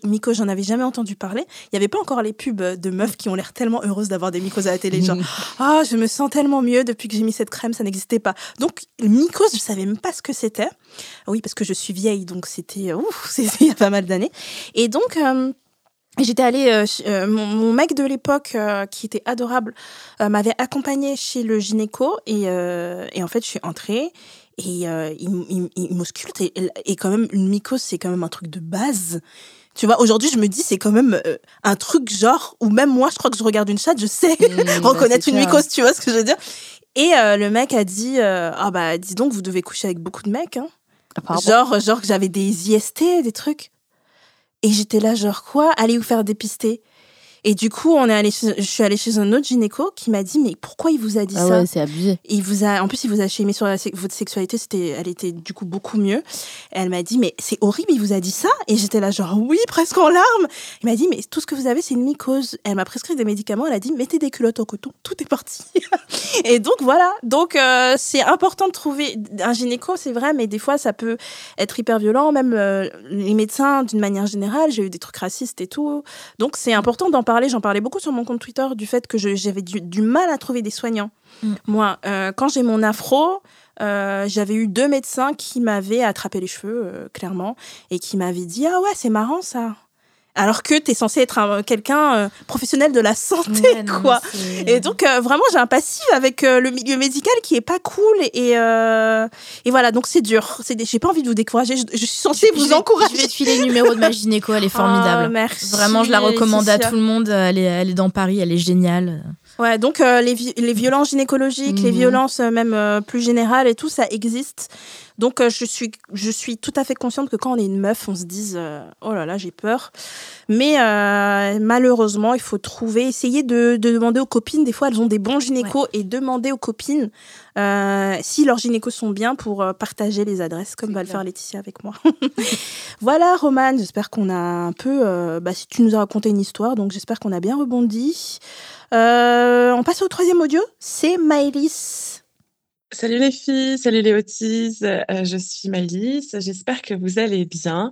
Euh, voilà, je voulais vous dire que, bah, comme tout le monde, un petit peu comme tout le monde vous le dit, vous faites un, super podcast, c'est vraiment euh, super intéressant de, de vous écouter, j'adore, je vous écoute euh, depuis, euh, je pense, les, les tout premiers épisodes, je vous avais d'ailleurs envoyé un, tout premier vocal au tout début, mais bon, on- j'ai pas eu la chance de, de passer, peut-être que je passerai pour celui-ci, mais voilà, j'ai une autre question qui m'est venue en fait en écoutant le podcast sur la charge mentale et notamment euh, lorsque vous parlez de, contraception. En fait, ma question c'est voilà, je je prends plus de, contraception euh, depuis euh, ça fait depuis un an et demi à peu près que, que je n'en prends plus parce que bah, j'étais célibataire donc je n'avais pas l'intérêt d'en reprendre vu que voilà tous mes rapports étaient protégés par tous les rapports que j'avais et que j'ai eu jusqu'à maintenant sont protégés par la capote. Et, et du coup, je voulais savoir euh, si vous aviez euh, des conseils, des façons, des tips euh, pour en parler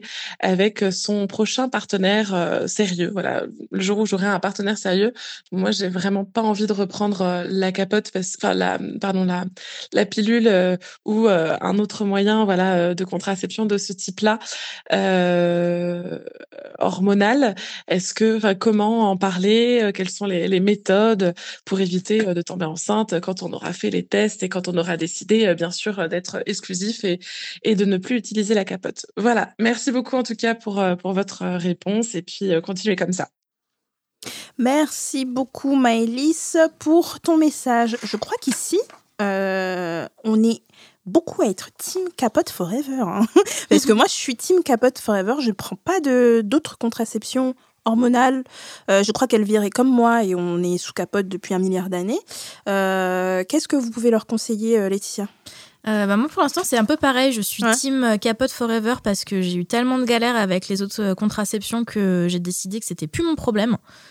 Euh, je veux plus avoir de stérilet parce que j'ai eu trop de galères. Je veux plus prendre la pilule parce que ça me rend malade. Euh, donc, donc j'ai décidé maintenant que quand j'avais des partenaires, c'était soit ils s'impliquaient dans cette discussion, soit ce n'étaient plus mes partenaires, tout Mhm. simplement. Euh, c'est euh, donc j'ai pas forcément de conseils pour lancer la discussion parce que euh, moi je suis très rentre dedans à ce niveau-là. Euh, J'avais tendance même à l'époque où j'étais sur les applications de rencontre à dire cash au mec, euh, je te préviens par contre, je prends pas la pilule, donc prends tes précautions. Parce qu'il y a trop de, de gens qui partent du principe que toutes les nanas prennent la pilule et que du coup ils ont aucun risque. Ouais. Et ça, c'est une attitude qui m'énerve énormément. C'est un peu la bonne excuse de tous les mecs. euh, Ah non, mais j'ai pas de capote, mais je pensais que tu prenais la pilule parce Ouais. qu'ils oublient que les IST, fou, ça. ça. existe. Euh, c'est intéressant de te renseigner sur toutes les autres formes de contraception qui, euh, qui peut y avoir. Euh, là, moi, je sais qu'en ce moment, avec mon partenaire, on parle beaucoup de tout ce qui est slip chauffant. Parce que. Le mot slip me fait rire, excuse-moi. moi, moi aussi, ça me fait de rire le mot slip. Slip. J'adore ce mot, je le trouve phénoménal. Mais, euh, mais voilà, on, se, on commence à se renseigner un petit peu là-dessus. euh, parce que il a bien compris que euh, j'en avais ras-le-bol de porter la, la charge mentale euh, de la contraception à ce niveau-là. Donc il s'est dit Ok, je prends.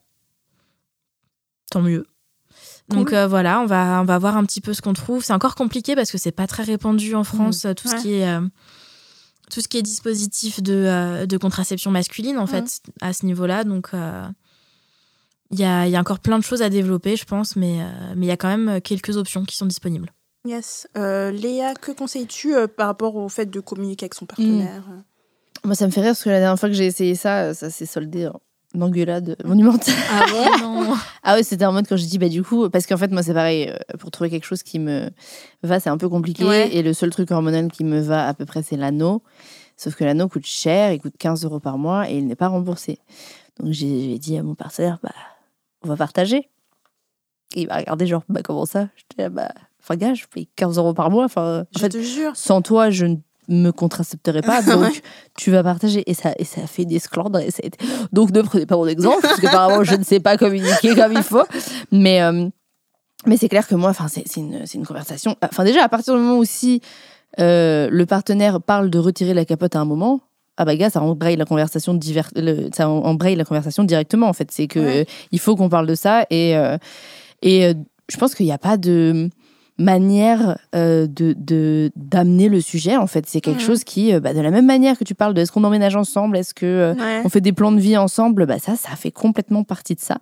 Donc, mais c'est vrai que c'est plutôt, j'ai l'impression, nous qui lançons, qui mettons le sujet sur la table. quoi. Parce que ça nous concerne directement, ça concerne nos corps directement. Mais euh, ouais, je sais pas, euh, je sais pas, euh, j'en sais rien comment tu lances la conversation là- là-dessus. En Bah, fait, c'est vrai j'ai l'impression que- naturellement, J'ai l'impression qu'il y a des mecs réceptifs et des mecs pas réceptifs. En Mm. fait. Le mec, peu importe comment tu vas lui dire, s'il est réceptif à ton discours, ça va aller. Et il y en a, euh, genre, ils sont là, genre, euh, tu vois. oui, Laetitia. Bah, je pense que de toute façon, il y a, il y a qu'un seul bon moment, entre guillemets, c'est le moment où vous allez commencer à parler du fait d'arrêter la capote, comme disait Léa, et de faire les tests. À partir de ce moment-là, vous vous dites, bon, alors du coup, qu'est-ce qu'on fait en termes de Mhm. contraception? Et euh, comment ça s'équilibre Parce qu'après, toi, je sais pas si de ton côté, tu es prête à de nouveau porter euh, un stérilet, à prendre la pilule, etc. etc. Euh, moi, je suis arrivée à un stade de ma vie où euh, je j'ai pas envie d'être avec quelqu'un qui ne s'implique pas un minimum dans la contraception. C'est-à-dire que euh, j'en parlais récemment avec une copine dont le mec lui a dit bah t'as qu'à prendre la pilule si tu veux plus qu'on utilise de capote. mais Et j'étais là, j'étais quitte-le, quitte-le, quitte-le. c'est euh, voilà la, la contraception, c'est pas euh, une affaire de, euh, de femmes, c'est pas une affaire de personnes qui peuvent tomber enceintes. C'est une affaire de tout le monde. Euh, je vois trop passer de discours de mecs qui disent euh, oui, euh, elle m'a fait un bébé dans le dos, machin. Bah non, en fait, à partir du moment où toi tu fais pas euh, les efforts pour te protéger, c'est pas qu'on t'a fait un bébé dans le dos, c'est juste que t'as pas cherché à t'intéresser assez. Je- ouais, bah, grave. Donc, euh, donc voilà, c'est une conversation à avoir à deux et je trouve ça très important que la personne qui partage ta vie s'implique dans cette contraception en étant d'accord sur le choix et en étant d'accord pour, pour partager les frais, tout simplement. C'est la moindre des choses. Yes. Euh, moi, j'ai toujours eu la chance de tomber, euh, je l'ai déjà dit, sur des partenaires que la capote dérangeait pas. Et moi, c'est mon mode de contraception euh, préféré. Il faut savoir qu'il y a des gens qui restent en, en mode capote et ça leur va très bien. Après, c'est clair que racheter tout le temps des boîtes et tout, peut-être que c'est pas le truc le plus économique, j'en sais rien du tout. Mais, euh, mais en tout cas, moi, la capote, ça me va très bien. Euh, je suis pas de. Je sais qu'il y a des, euh, des meufs qui disent qu'elles sentent trop la capote quand elles se font pénétrer, du coup, c'est pas agréable pour elles. Donc là, je peux comprendre qu'à un moment, on ait envie de, de passer à autre chose. Mais, euh, mais moi, j'ai toujours eu des mecs, euh, genre, là, genre, je veux rester à la capote, ils étaient là, ok. Et ils, venaient, ils achetaient les capotes en plus. Et quand je dis ça, toutes mes copines sont là, genre, waouh! Parce que je sais qu'il y a plein de. euh, Bah, il y a, y a. Dernièrement, je vous avais raconté que j'ai eu mon premier mec qui voulait me pénétrer sans. Oh et que ça m'a fait trop bizarre, genre, à 32 ans. Alors que mes copines, elles me racontent ça depuis qu'elles ont 20 piges. Bah, moi, j'ai toujours eu des mecs très précautionneux de. Ils sortaient leur petite capote, machin, j'ai eu de la chance. Et là, c'était le premier qui faisait un move. Et j'étais là, genre, que se passe-t-il? Que se passe-t-il? Et je lui ai posé plein de questions, genre tu fais ça tout le temps, machin, enquête euh, Ipsos quoi. Genre je lui demandais, Des formations hein, professionnelles de journaliste. ils étaient hyper curieux de savoir à chaque fois t'as des plans cul, tu pénètres la meuf comme ça. Et, et dans sa tête, tu le disais, Laetitia, c'était vraiment les meufs prennent la pilule. Et en plus, si c'est des meufs célibataires qui sont dans des plans cul, il y en a plein qui prennent pas la pilule. Elles commencent à prendre la pilule sûr. parce qu'elles sont en couple. Donc, tu as beaucoup de chances de tomber sur une meuf qui, non, ne prend pas la pilule. Et imagine, serait tombée enceinte, qu'est-ce qui se serait passé? Ça aurait. Ouais, la- l'accusation aurait été sur moi. Elle a fait un bébé Elle dans m'a le fait un bébé dans Mais- le dos, machin, elle m'a manipulé. Bien Alors sûr. que le gars voulait me pénétrer comme ça, quoi. Je trouve ça incroyable. Donc, moi. euh, si, il faut savoir que tu as l'alternative, euh, si la capote te dérange pas, de rester sous capote aussi. Non, on- ça, ça peut ne pas être une étape avant quelque chose d'autre. Ça peut être quelque chose que vous, vous gardez pour toujours. Après, bien entendu, Euh, Il y a des gens que ça, à qui ça convient pas, surtout les mecs. Il y en a qui disent je sens rien, etc. Euh, je peux comprendre. hein. Euh, donc là, peut-être réfléchir, mais comme disent les filles, toujours euh, penser à partager. C'est pas juste euh, qu'on paye euh, tout euh, de notre poche. Euh, il faut un partage équitable. Si tu es en couple avec une personne, évidemment, bah, pensez à vraiment partager l'addition. Est-ce que je peux juste rajouter un oui, petit truc? Laetitia, je t'en prie. Si, si jamais vous prenez la décision de rester sur la capote, que ça ne vous empêche pas quand même de faire les tests? Parce Oui, qu'il y a plein de, il y a plein de gens qui se disent, bah, de toute façon, on reste avec des capotes, donc pourquoi aller se faire dépister? Mais en Mhm. fait, non, parce que euh, quand on est en couple avec quelqu'un depuis longtemps, on met pas de capote quand on le suce. euh, y a, Mmh. Même quand on se fait faire un cuni, c'est aussi un risque de transmission. Donc voilà, c'est pas parce qu'on reste à la capote qu'il faut s'abstenir d'aller se faire dépister régulièrement. Ouais, c'est clair. Moi, à chaque fois que je. En fait, c'est un- une sorte de d'engagement, c'est comme une bague de fiançailles un peu. C'est-à-dire que à chaque fois que je vois que c'est sérieux avec un mec, on va se faire dépister. Euh, même si, bien sûr, on va pas enlever la capote parce qu'on est sous capote. Euh, mais, euh, mais du coup, on est en mode, on va se faire dépister. À chaque fois, c'était cool. On allait se faire dépister. On voyait que tout allait bien. Et pourtant, on restait sous capote après Mm. pour éviter que je tombe enceinte. Donc oui, faites-vous dépister de toutes les maladies. Comme dit Laetitia, il y a des maladies qui peuvent se transmettre oralement, etc. Euh, donc n'hésitez pas à faire tous les tests nécessaires. euh, c'est rapide, y a ça, peut être gratuit. Ça dépend de là où vous allez. Euh, moi, à chaque fois, je l'ai fait d'une manière gratuite. Donc n'hésitez pas vraiment à le faire. On passe à l'audio suivant. C'est Léna qui a 24 ans. Hello la hotline, j'espère que vous allez toutes très bien. C'est toujours un plaisir de vous écouter. Vous êtes un peu ma bande de copines qui me fait marrer euh, et qui est un peu tout le temps avec moi, euh, étant donné que je suis en voyage et plus précisément en Nouvelle-Zélande. Donc euh, mes potes, mes meilleures potes françaises sont un peu loin de moi. Donc moi c'est Léna, j'ai 24 ans et je voulais rebondir sur le sujet de la sapiosexualité et en tout cas de la recherche de connexion mentale avec quelqu'un. Euh, moi, c'est vrai qu'au fur et à mesure de mes rencontres, je me suis rendu compte que j'avais vraiment besoin de ça, en fait, de connecter avec quelqu'un, mais plus en mode euh, ouverture d'esprit sur le monde, questionnement sur ce qui nous entoure, plutôt que d'être euh, dans l'étalage de son savoir en mode je me la pète, quoi. Et je voulais partager une expérience avec vous, avec un des derniers gars, en fait, que j'ai daté, pour qui j'ai vraiment eu un coup de foudre mental, mais vraiment euh, avec qui on voyait pas le temps passer tellement on parlait, avec qui j'avais besoin de littéralement 10 litres d'eau tellement il y avait à dire. Euh, on était vraiment dans un échange d'idées très bienveillant, très à l'écoute, très ouvert d'esprit. Euh, et à un moment donné de l'une de nos discussions, pendant lequel j'étais en train de parler avec beaucoup d'enthousiasme, il me regarde de- dans le fond des yeux, attend que je finisse de développer mon idée, et me dit qu'est-ce que j'aimerais embrasser ton cerveau? Et là, je suis restée un peu bouche bée euh, parce que je m'y attendais pas forcément, et je l'ai vraiment pris comme un complément suprême en fait, Euh, parce que c'était pas basé sur le physique, que c'est non pas que j'aime pas les non pas que comment dire que j'aime pas les compliments physiques bien sûr. Mais là en fait ça avait quelque chose à voir avec ma personnalité, avec ma parole, avec mes opinions, avec ce que j'exprime, avec mes valeurs, avec tout ça en fait qui me tient forcément très à cœur.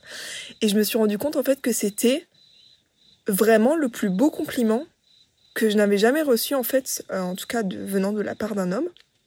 Et ça m'a vraiment beaucoup touchée et ça m'est resté en tête pendant ça, bah, même euh, aujourd'hui en fait, j'ai toujours ça en tête. Et je voulais savoir du coup, quel est le plus beau compliment qu'une personne ne vous ait jamais fait? Voilà, voilà. Bah, je vous embrasse et, euh, et à très vite. Merci beaucoup Léna pour ton super message. On a eu beaucoup de réactions à J'aimerais tellement moi c'est ton cerveau. je sais pas si c'est des réactions. Quelles sont vos réactions les filles? Avant de commencer moi, je voudrais savoir qu'est-ce que vous en avez pensé Léa? J'avoue, ça me fait un peu rire, honnêtement. J'étais là, genre, je sais pas si c'est mignon ou chelou, mais, mais j'aime bien, en fait, je crois, c'est rigolo. Mais euh, quels sont le- les plus beaux compliments? Et c'est pareil, c'est que la, c'est la session des questions où je suis là, ça. attendez, il me fallait me prévenir en avance, je ne sais pas. Mais euh, je crois que ouais, les compliments, ça a été sur. Non, je- quand on m'a dit, genre, avec toi, je me sens. euh, on se sent hyper naturelle, hyper à l'aise. euh, Ouais. Je j'ai rien à cacher, je suis comme je suis et c'est hyper agréable parce que c'est pas tous les jours que ça arrive. Je crois que ça. Est-ce que tu préfères les compliments dus à ton intelligence ou des compliments physiques? Bah les deux. Les deux à égal. Dis-moi que j'ai un bon cul aussi, s'il te plaît. Sinon je vais me poser des questions. J'aime bien, tu vois. Non, les deux, c'est cool. Les deux. Laetitia. Bah pareil, les deux. hein. Moi, dis-moi que je suis belle et intelligente, dis-moi que je suis drôle, dis-moi que t'es fière de moi. Moi, J'adore les compliments. Je, je, je... c'est- c'est- je je trouve ça très hypocrite les gens qui sont qui disent euh, non mais moi j'aime pas les compliments non tout le monde aime les compliments tout le monde, aime être un petit peu euh, Il y a des gens qui disent j'aime pas les compliments. Euh, tout le monde aime être un petit peu être rassuré sur euh, sur tout ça. Et en fait euh, le, le compliment il crée une forme d'intimité aussi. Et euh, c'est pour ça que c'est intéressant et important que les compliments ne soient pas tout le temps purement physiques. Ouais.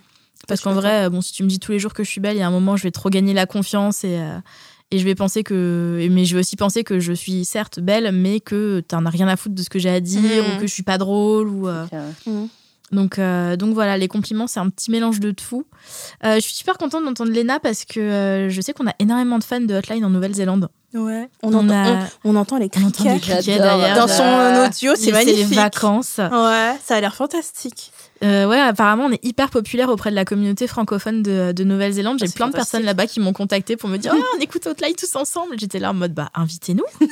L'office de tourisme de Nouvelle-Zélande, si vous nous entendez. On envoie souvent des trucs comme ça par rapport au pays où on n'a pas d'invitation pour l'instant. Je On pense qu'on va commencer par leur envoyer les épisodes directement. C'est ça le- la nouvelle expérience sexuelle que je voudrais faire. vous plaît. Aller en Nouvelle-Zélande. Voyager pour du cul. Merci, je suis là. Le rêve. Euh, Léna, j'ai beaucoup aimé ton message. Euh, j'ai plusieurs plans- points à soulever. Euh, la sapiosexualité, euh, je déteste ce terme. Euh, oui, parce que ça voudrait dire que c'est inclus dans une sorte de sexualité LGBT. Et non, ce n'est pas une sexualité. Donc, euh, faudrait trouver d'autres mots pour décrire ça, en fait. C'est juste ça. Euh, en fait, faudrait se dire, euh, voilà, j'aime beaucoup qu'on s'intéresse à mon intelligence et je m'intéresse beaucoup à l'intelligence des gens parce que c'est vrai. Par contre, c'est vrai qu'il y en a qui s'en foutent complètement de sortir avec quelqu'un d'intelligent, qui n'en ont rien à faire. Euh, moi, c'est vraiment... Vous savez, je suis l'intello de service, euh, je le dis à toutes les émissions. Mais euh, moi, je, vraiment, je préfère même quelqu'un qui va me faire rire et qui va être intelligent à un physique. C'est-à-dire que ça peut me faire transformer. En fait, l'intelligence de quelqu'un peut me faire transformer la vie que j'ai de son physique, alors qu'un physique ne peut pas me faire transformer la vie intellectuelle que j'ai d'une personne. Voilà, c'est ça. Et donc, euh, pour moi, c'est quelque chose de très, très, très, très important de pouvoir parler des heures avec quelqu'un. Vous voyez, comme je suis bavarde, de pouvoir euh, parler jusqu'à 5 heures du mat. Je pense que c'est l'un des critères de base d'avoir des longues conversations avec quelqu'un pour que je me sente euh, que je me sente bien. Donc oui, je fais des guillemets, je suis sapiosexuelle selon la définition. Mais euh, ce, ce compliment, j'aimerais embrasser ton cerveau. Moi, je crois que j'aurais eu un peu peur. Je- ça ça m'aurait fait bizarre un peu. Ce- Cette phrase est bizarre. Moi, je la trouve bizarre. Même si je vois le côté mignon de cette phrase et je comprends l'intention de cette phrase. Euh, sinon, les compliments, euh, moi, j'ai beaucoup de mal, mais c'est très personnel, avec les compliments physiques venant d'inconnus. C'est quelque chose qui me trigger de ouf. Genre un inconnu qui va me faire un compliment physique. Mais vraiment quelqu'un que je connais absolument pas. C'est pas quelqu'un avec qui on a une conversation qui va me dire Oh, j'adore tes cheveux, j'adore ta. Ça, c'est trop mignon. Mais vraiment quelqu'un, genre, je viens de le rencontrer, il me fait un- une remarque physique, même positive sur moi. Je vais être là, genre, ouh, non, je déteste ça. Euh, donc c'est pas comme ça qu'on va me draguer avec des compliments physiques, ça marche pas. Euh, mais après, euh, quand j'ai une relation plutôt suivie avec une personne, même des potes, où j'adore les compliments, dites-moi que je suis belle, mais vraiment, dites-moi que j'ai un beau cul, comme dit euh, Léa. Non mais vraiment, c'est un truc que j'adore quand je suis en couple, les compliments physiques, autant que les compliments intellectuels. Et sinon, ouais, je, je, je, me sens bien avec toi. C'est vraiment, je pense, le top.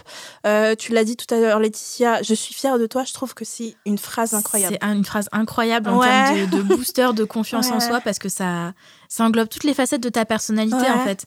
T'es pas fier de quelqu'un si tu, tu, tu, tu l'aimes pas sincèrement. euh. Ouais. C'est pour moi, je suis fière de toi. C'est une des plus belles déclarations d'amour que tu peux ouais, faire ouais. à quelqu'un. Ah, le- les fois, on me l'a dit, c'était peu de fois, mais j'étais là, genre, waouh, c'est... je trouve que ça a un impact fort. Euh, sinon, on sous-estime le tu sens bon. Je trouve qu'on le sous-estime, celui-là.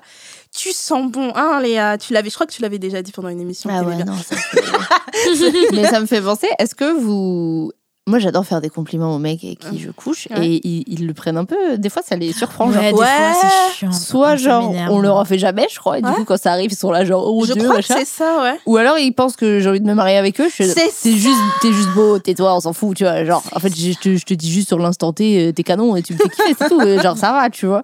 J'adore faire des compliments aux gars. J'adore le faire quand je couche avec quelqu'un. Je trouve que c'est le moment opportun. Sinon, t'en fais quand? Quand tu vas à la boulangerie, je sais pas. Euh, quand je couche avec quelqu'un, c'est vraiment le regarder. Et surtout quand il est dans, on est dans une position où on se regarde et où vraiment dans l'action il est beau. Bah, ça sort. Genre, t'es beau, ça veut pas dire je veux me marier avec toi. Euh, Laetitia, c'est pareil pour toi? Je me suis déjà fait embrouiller par un mec parce que pendant qu'on baisait, je lui ai dit t'es beau. Bah, Oh là là. Vraiment, je crois que c'était la, c'était la première fois que je le rencontrais et que je couchais avec lui. Ouais. C'était vraiment un, un plan cul euh, de base, Ouais. euh, Tinder. Où je m'étais dit, bon, ça va juste être fun. Et en fait, je sais pas, on était en train de baiser. À un moment, je lui fais, oh, t'es trop beau. Et il s'est arrêté net. Et il fait, mais pourquoi tu me dis ça là, comme ça, maintenant? Oh ouais. Quoi? Mais pas, ça va pas parce que Parce que c'est la vérité. c'est la vérité, je sais pas, je l'ai pensé. euh, en plus, c'était un mec qui était objectivement très canon. Euh, et, euh, et il fait. mais enfin, qu'est-ce que tu veux que je réponde à ça? Je fais, mais réponds rien, continue à me baiser. Bah ouais, baise. Euh, Dis-moi que je suis belle, peut-être. Dis-moi merci, sinon, je Ouais. sais pas. Enfin, mais, euh, mais m'embrouille pas parce que je t'ai fait un compliment. Ouais. Mais alors, vraiment, pour le coup, j'ai eu l'impression d'avoir cassé totalement l'ambiance, alors Ouais. que bah, je lui ai juste dit qu'il était beau, quoi. Ouais, il y, a des- y a des mecs qui prennent ça mal ou euh, qui, je pense, il y en a qui veulent pas en faire et qui, du coup, se disent qu'ils doivent répondre quelque chose Mm. et ils se sentent pas de le répondre. Ah, bah, dans ce cas-là, tu sais pas ce que c'est un compliment. Si tu sens que si pour des- toi il faut répondre à un compliment, c'est que. Bah, J'avais déjà parlé d'un mec, en plus il écoute euh, ce podcast, salut si tu nous écoutes, euh, euh, qui euh, pff, était relou parce que il arrêtait pas de faire des remarques sur tout. En fait, il était très critique sur ma déco, sur machin, machin. Ok, bon, je pense qu'il se considère comme taquin. Vous voyez, Mm. moi au début, je pensais que j'aimais bien les gens taquins, mais en fait, je déteste ça. Je vraiment, je déteste la taquinerie gratuite quand on Bah, n'est pas il dans y un- il y a taquin Ouais, il y a taquin. et taquin. Et je trouve qu'il y a plein de mecs qui se pensent taquins, mais ils sont juste méchants. Et donc, euh, c'était vraiment des trucs. En, plus, on se connaissait depuis pas longtemps, t'sais. Et vraiment tout le temps des trucs et tout. Mais je me suis dit, bon, si. Après, il y a dans la balance, il y a des compliments et tout. Mais il y en avait pas. Et du coup, en fait, à chaque fois que je le voyais, je me sentais mal. Et, euh, et en fait, euh, moi, je lui faisais des compliments. Il était hyper mignon. euh, il avait une très belle voix, je lui ai dit. donc voilà, plein de trucs que j'aimais bien et tout. Mais ça, c'est moi. Je demande pas de retour. C'est je le fais gratuitement parce que j'aime bien. Et en fait, il était tellement dans la critique que je me sentais lourde d'un moment et je lui demande en fait euh, si des- il a déjà fait des compliments d'une manière générale parce que je suis journaliste tout le temps des formations professionnelles. Donc je lui demande s'il fait des compliments et tout que c'est bizarre. Je pense que c'est parce que les deux mecs que j'ai eus avant lui me faisaient grave des compliments et que ça me faisait bizarre en fait de passer de, du tout au rien. Et euh, du coup, il a fait non, mais euh, euh, tu te rends compte de ce que tu me demandes, des compliments. Des fois, il y a des gens comme ça, machin. Jusqu'à il allait demander à ses potes si c'était normal que je lui demande des compliments. En plus, je lui demandais pas des compliments. J'étais en mode, c'est bizarre que t'en fasses jamais, tu vois. C'était plus ça. Et il était là, j'ai demandé à mes potes, et mes potes, en fait, ils trouvent ça bizarre que tu me demandes des compliments. J'étais là, genre, oh, on s'est allé jusque-là. T'as genre, il a fait une réunion avec ses potes pour dire, il y a une meuf bizarre qui me demande des compliments. En fait, j'ai l'impression qu'il y a plein de mecs qui comprennent pas le principe du compliment, que ça peut être vraiment sur tout et n'importe quoi. Elles sont bonnes tes pattes, c'est un, un compliment. compliment. T'es bien coiffé aujourd'hui, c'est un compliment. Ah, c'est cool, t'as rangé l'appart, ça rend trop bien, c'est un compliment. Ouais, en fait, ça a- engage en rien en fait. C'est ça. C'est une. euh, dire, au je- moment je- T, on apprécie quelque chose et on le communique. Non mais puis même, c'est quoi la relation Enfin, la relation humaine, c'est ça aussi. C'est genre, a priori, si tu passes du temps avec une personne, c'est que tu l'apprécies, je pense. Ouais. Sinon, bah, passe pas du temps avec cette personne, je sais pas. Et c'est tout. C'est juste te donner un feedback et une appréciation. Et c'est rien de. C'est pas. Ça fait. Enfin, je comprends pas. euh, c'est la, la, la base de l'interaction humaine, tout simplement. quoi. Est-ce que vous pensez que comme les mecs se reçoivent en fait, on est dans une société où les meufs se reçoivent des compliments, mais dans un but de les harponner un peu. Mm. Les mecs nous font des compliments pour nous pécho. Et comme il n'y a pas cette même dynamique envers les hommes, du coup, ils apprennent pas ce que c'est qu'un compliment. Vous pensez que ça Ouais. de... Ouais. Je pense que ça, ça joue beaucoup et que même entre eux, je suis pas sûre qu'ils se fassent des compliments. Nous, est-ce que moi, je suis toujours en train de saucer mes, mes potes tout Ouais, le temps, mais les meufs, Ouais. toujours, ah, t'es trop belle, t'es trop machin, t'es trop. Ouais, Même d'ailleurs, copines, on le fait. Trouver même d'autres compliments que ça, des vrais compliments, ceux qui vraiment, euh, tu vois, genre Ouais. ta créativité euh, me euh, J'en sais rien, je dis n'importe quoi, mais je, je pense qu'entre mecs, euh, genre faites-vous des compliments entre vous, les gars, vous allez voir, c'est cool. Ouais. Faites-vous des compliments, parlez de vos Mm. vies sexuelles, euh, parlez des trucs compliqués. euh, Ouais. Allez-y, ouvrez-vous, ça va bien se passer, quoi. Bah, c'est vrai que moi, ça m'a beaucoup étonnée euh, récemment où j'avais j'avais passé un petit peu de temps avec mon petit frère et ses potes qui ont pour le coup bien 10 ans de moins que moi. Et entre eux, ils se disent je t'aime, entre mecs. trop mignon. Et j'étais là en mode waouh. Euh, Enfin, moi, je sais que les mecs de ma génération, ils sont là en mode Eh, non, moi, je dis pas euh, je t'aime à mes potes. euh, Mhm. Parce que pour eux, c'est un- une sorte de vulnérabilité qu'ils veulent pas afficher. Et en fait, je me, je me dis que peut-être que euh, la nouvelle génération est justement plus éduquée à ça et plus ouverte à ça. Et, euh, et je trouve ça génial, en fait, de voir que les mecs peuvent avoir un vrai rapport d'amitié euh, sans se, se dire qu'il y a une fragilité derrière, en Mm. fait. Bah, je- il y avait un mec que je voyais à un moment et je trouvais ça trop sexy. En fait, le fait qu'avec ses potes, ils se, ils se, ils se faisaient des compliments. Ah, Et c'était un truc du genre, ça me faisait encore plus le kiffer. Il m'avait oui. emmené à une fête et tout. Et entre et genre, il y a son pote qui arrive, il fait Non, mais t'as une nouvelle coupe là Ah là, non, mais garde-la pour toujours, elle te va tellement bien. Et j'étais là, genre, des mecs qui se font des compliments, stoppez tout Stoppez tout C'est hyper sexy, C'est mais comme les mecs, ils se donnent des petits surnoms entre eux. Mon, mon mec et ses potes, ils s'appellent Mon Poulet, et à chaque fois, je suis là Oh, c'est trop chou Ouais, et il pas, disait, ouais, il me présentait ses potes et il me disait, mais lui, euh, c'est le roi du riz basmati. Je sais pas. Lui, c'est le roi du riz basmati. Il y a personne qui fait mieux que lui et tout. Non, arrête, dis pas ça. Il se faisait des compliments. Il se... C'était trop mignon. J'étais là, genre, ouais. J'avais l'impression. Et c'est vrai que du coup, ce gars était, euh, euh, savait ce que c'était qu'un compliment. Il le prenait, il en Mm. donnait. Et, euh, et donc, comme ça m'avait tellement étonnée, et on avait une conversation sur ça, il avait dit comme quoi, tout le temps, son père lui en faisait.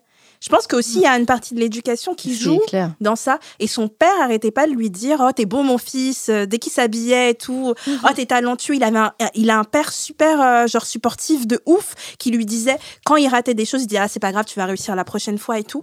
Et je pense que c'est de là où il a développé ce truc euh, et qui s'est entouré de gens qui étaient un peu comme lui. C'est beau. Faites-vous des compliments, c'est sexy. ouais, des, ouais, grave. explorer les compliments, euh, c'est. euh, Et ça même fait- parler de sexualité entre vous. Et, et pas que euh, des partenaires, des potes, euh, vos parents, euh, vos- votre famille, euh, enfin des inconnus, je sais pas. euh, bon, non, des inconnus, ça dépend le contexte. Ça dépend du Ça contexte. dépend le et, contexte et jamais compliment. sur le physique. Si Ouais, jamais voilà. vous voulez complimenter, Ouais. genre quelqu'un euh, dans, dans l'ascenseur du bureau, euh, Ouais. faites-lui un compliment sur son style, par exemple. Ouais, voilà. Ouais. Ça fait Moi, j'aime bien quand on complimente mes chaussures, tu vois. Je, suis- je suis contente. C'est Ouais. inconnu, je suis là. T'as vu et tout, on peut, on peut discuter, mais ouais, on est d'accord. Mais euh, ouais, intégrer le, le compliment à votre routine. euh, Ouais. À votre routine, quoi, c'est cool. Est-ce que ça vous est déjà arrivé de vous arrêter entre meufs dans la rue pour vous dire que vous étiez bien habillée? Oui. C'est pas la meilleure chose du monde, C'est la meilleure chose. C'est c'est la même énergie que, que les, les meufs un peu pompettes dans les toilettes euh, des bars ou des boîtes. Ouais, on est là en train de se soutenir les unes les autres, de se faire des compliments. C'est C'est magnifique. Il y avait une meuf, genre, je- à l'époque où j'avais une énorme afro, donc j'avais les cheveux très longs, et je vois une meuf, parce que c'est pas si fréquent, les très grosses afros, et on se regarde au bout du trottoir, et on marche l'une vers l'autre, genre, on se fixe, et on était là, je savais qu'on allait se parler, se dire qu'on était trop belle. Et elle me regarde, et on parle en même temps, t'es trop belle, et on a crié, ah on se connaissait même pas. Et du coup, on a un peu parlé, on était là, genre, et tu vois, tu repars, et t'es là, tu marches, genre, ouais. Mais ça te met trop ouais. la confiance. C'est magnifique. Du coup, n'hésitez pas à vous faire des. On, on a abordé tous les On est sujets. là. parti dans tous les sens. On va passer au dernier audio. Les amis, c'est Pierrick. On t'écoute, Pierrick. Hello à vous toutes et à la personne qui trie les audios, si on en a une. hein. Euh, je voulais vous remercier pour euh, votre euh, émission, je la trouve euh, vraiment top et c'est un plaisir de, pour moi de l'écouter chaque semaine. Euh, je me présente, je m'appelle Pierrick, j'ai euh, 23 ans et euh, je vous contacte car j'ai un grave problème avec une amie et j'ai plus de solution pour l'aider. Alors mon, amie, je la connais depuis 4 ans et en fait elle est en couple avec un mec depuis 6 ou 7 ans. Depuis que je la connais, j'entends se plaindre de son mec et elle a raison. Mais au fil des années, euh, ça ne fait que d'empirer. De ce que j'ai compris, c'était un mec plutôt sympa quand elle l'a rencontré. Logique, sinon elle ne serait pas avec, je pense. Mais euh, depuis 4 ans, une amie de sa mère qui est vaguement psy lui a dit qu'il était au potentiel. Donc sans passer de test ou autre, euh, voilà. Et depuis euh, ce moment, désolé de mon langage, mais euh, c'est devenu un énorme con. Et il la rabaisse toujours. Quand il a tort, il s'énerve. Bref, voilà. Mais en plus d'être au potentiel, maintenant il a aussi rajouté à son CV d'être alcoolique. Donc là, récemment, j'ai eu un appel de mon amie tard la, nuit en larmes. Elle me demandait de, de l'héberger une nuit à cause d'une dispute. C'est la première fois que ça arrive hein, de, qu'elle s'enfuit de la qu'elle l'appart. Euh, la raison, en fait, euh, elle est en alternance et euh, elle est propriétaire d'un appart. Donc du coup, elle a peu d'argent pour vivre et elle a trouvé un extra en tant que serveuse. Mais apparemment, d'après son copain, les serveuses ne sont que des femmes vitrines faites pour révéler les pulsions animales des hommes afin qu'ils consomment plus. Voilà, en attendant, pour vivre, elle doit cumuler un taf de 35 heures, plus les études, plus les extras, alors que son mec est à la fac et refuse toute proposition d'embauche. En plus de ça, elle devait donc, euh, elle devait, donc euh, le soir même, on parle bien d'un devoir apparemment, de d'enregistrer son copain sur les listes électorales. Et en plus de ça, comble pour elle, elle ne souhaite pas voter. Donc, d'après son copain, si la droite passe, ce sera de sa faute. En plus, les femmes se sont battues pour les droits, pour le droit de vote, donc c'est une insulte euh, qu'elle n'aille pas voter. Donc, euh, elle est malheureuse. Hein. Lui, il enchaîne toutes les plein de saloperies. euh, voilà. Et moi, je la vois régulièrement en pleurs. Donc euh, voilà, c'est plus possible quoi. Donc moi, j'essaie de l'aider au max. Du coup, en l'hébergeant chez moi, hein, comme comme je l'ai fait récemment. Mais je suis aussi assez proche d'elle en cours. Hein, J'essaie de la faire rire, de lui faire penser à autre chose, de faire des activités ensemble, et même euh, parfois de lui présenter des potes à moi qu'elle connaît pas, histoire qu'elle puisse voir de nouvelles têtes et de faire de nouvelles rencontres, de, se vider la tête. Et là, bah, avec l'histoire où elle a dormi chez moi, pas dans le même lit, hein, je précise, bah, j'ai peur que ce soit que je sois sur sa liste des personnes à évincer, voilà. Donc euh, des personnes où il se dit ah tiens, euh, voilà. Alors ce qui est ce qui est totalement faux, mais bon. Donc voilà, si si vous avez des idées, je suis preneur parce que le lendemain où elle est venue chez moi, donc quand elle est allée revoir son mec, moi j'ai veillé toute la nuit en fait. Si jamais il devenait violent et qu'elle m'appelait à l'aide, que je ne rate pas un appel quoi. Bon, il l'a il l'a jamais touché, mais on ne sait jamais. Hein, voilà, ça peut arriver. Donc, euh, je préfère être euh, aux aguets. Donc, moi, ça m'atteint physiquement et moralement. Donc, euh, voilà. Bref, c'est un peu un SOS. Merci. Merci Pierrick pour euh, ce message. Ça ressemble beaucoup à une histoire que moi j'ai eue. Et du coup, c'était des violences psychologiques que la personne euh, me faisait. Et du coup, j'avais pu en parler à ma psy qui m'avait beaucoup aidée à l'époque. Et j'ai pu me sortir de cette relation. Même si ça a mis du temps, parce qu'au début, elle voulait m'orienter, ma psy, vers le fait que c'était des violences psychologiques. Mais quand tu es amoureuse et dans le truc, tu as du mal à te rendre compte de beaucoup de choses. C'est après que je me suis rendu compte de tout. J'en ai encore des fois, euh, genre j'ai des flashs de choses qui viennent euh, parce que je me rends compte de mon trauma après. Ça a été un peu en décalage. C'est-à-dire que sur le moment, euh, bah, j'étais juste malheureuse. Après la rupture, euh, ça allait plutôt bien. Et ça a été un peu un retardement ou peut-être un an après la relation. Je pense que c'est là où j'ai mis un mot. C'est quand j'ai mis un mot sur le fait que c'était des violences psychologiques que en fait j'ai des traumas qui sont qui sont qui, ont- grossi et qui du coup je fais par exemple des fois des petites crises d'angoisse euh, euh, par rapport à ça donc je comprends que tu essayes de l'aider c'est très difficile de c'est bien d'avoir du soutien de sa part et que tu restes un soutien pour elle, mais c'est très difficile de se rendre compte des violences quand on les subit. Euh, donc euh, voilà, euh, Léa, qu'est-ce que t'en penses? J'ai vu que t'as noté un petit truc. Ouais, je note des références euh, parce que c'est vrai que c'est ce que tu dis quand une personne est victime de violence Ouais. parfois de lui de la mettre face à ça, ça aide Ouais. pas du tout en fait et d'aller dire que son mec est un con. Il a complètement l'air de gros con, je suis désolée, mais je le connais pas, mais voilà, ça m'a saoulé les, les trucs que tu m'as dit là, que tu, nous as dit, j'étais là, mais c'est quoi Bref, Euh, de lui montrer comme quoi, regarde, c'est un con, regarde, les machins. Euh, parfois, ça aide pas du tout la personne et ça, elle se, ça peut la braquer en fait et ça peut la faire se renfermer et justement être encore plus euh, enfermée dans cette relation. J'ai noté un livre que tu peux éventuellement lui proposer qui est Et tant pis pour l'amour, je crois qu'il s'appelle comme ça, qui est justement sur les violences. C'est un peu ça, hein. le, le mec dedans est euh, euh, un peu. euh, euh, je crois qu'il est acteur ou je sais, enfin, non pas, il a- je sais plus ce qu'il a, mais il est assez populaire, Mhm. machin, et c'est- c'est typiquement ce genre de personnalité qui rabaisse et qui s'énerve et qui machin. Euh, et sinon, le chat de comment on s'aime, qui pareil, euh, au moins, euh, elle aura des personnes qui seront qualifiées parce que oui, toi, tu lui apportes tout le soutien nécessaire et c'est hyper important d'avoir un soutien qui est amical comme ça, ta présence. Mais c'est vrai que toi, ça peut t'épuiser complètement et te Mhm. faire peur et, et, euh, et c'est Ouais. pas le but. Et surtout, tu peux, enfin, tu sais pas vers où la diriger. Donc, euh, ces deux trucs, ça peut peut-être l'aider à avoir d'autres ressources, des déclics. Et toi, ne pas hésiter aussi à, toi aussi, avoir un soutien en fait. Toi aussi, euh, parler à des, euh, des personnes qui euh, peut-être ont vécu ça et qui pourront te donner leur expérience, à un psy qui pourra peut-être, pareil, t'alléger un petit peu au niveau de ta charge mentale et, et pour que tu sois d'autant plus présent dans sa, dans sa vie, quoi. Euh, le chat de Comment s'aime, Elvire nous l'avait déjà conseillé euh, pendant un précédent, pendant plusieurs précédents épisodes. Et du coup, euh, ça permet de poser des questions aussi parce que des fois, on se pose des questions. On se dit peut-être que j'exagère et que c'est pas des violences psychologiques. En fait, si vous commencez à poser la question, c'est qu'il y a très de grandes chances que c'en soit. Donc, tu peux l'orienter en disant et va parler dans ce chat-là. C'est déjà un, un bon début. Et comme ça, elle pourra énoncer, euh, dire clairement ce qu'elle est en train de subir.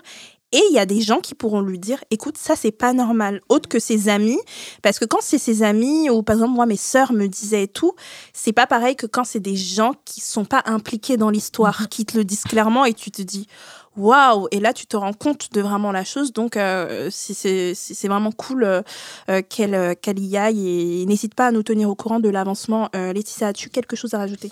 Euh, ouais, que euh, en fait, moi, je, je me mets complètement à la place de sa pote parce qu'en fait, quand on est dans une euh, relation abusive, ce que les gens à l'extérieur n'ont tendance à pas forcément voir, c'est que la relation, elle est jamais 100% abusive. Ouais. En fait, il y a toujours les bons côtés qui te, qui te font dire j'ai envie de rester. Ouais.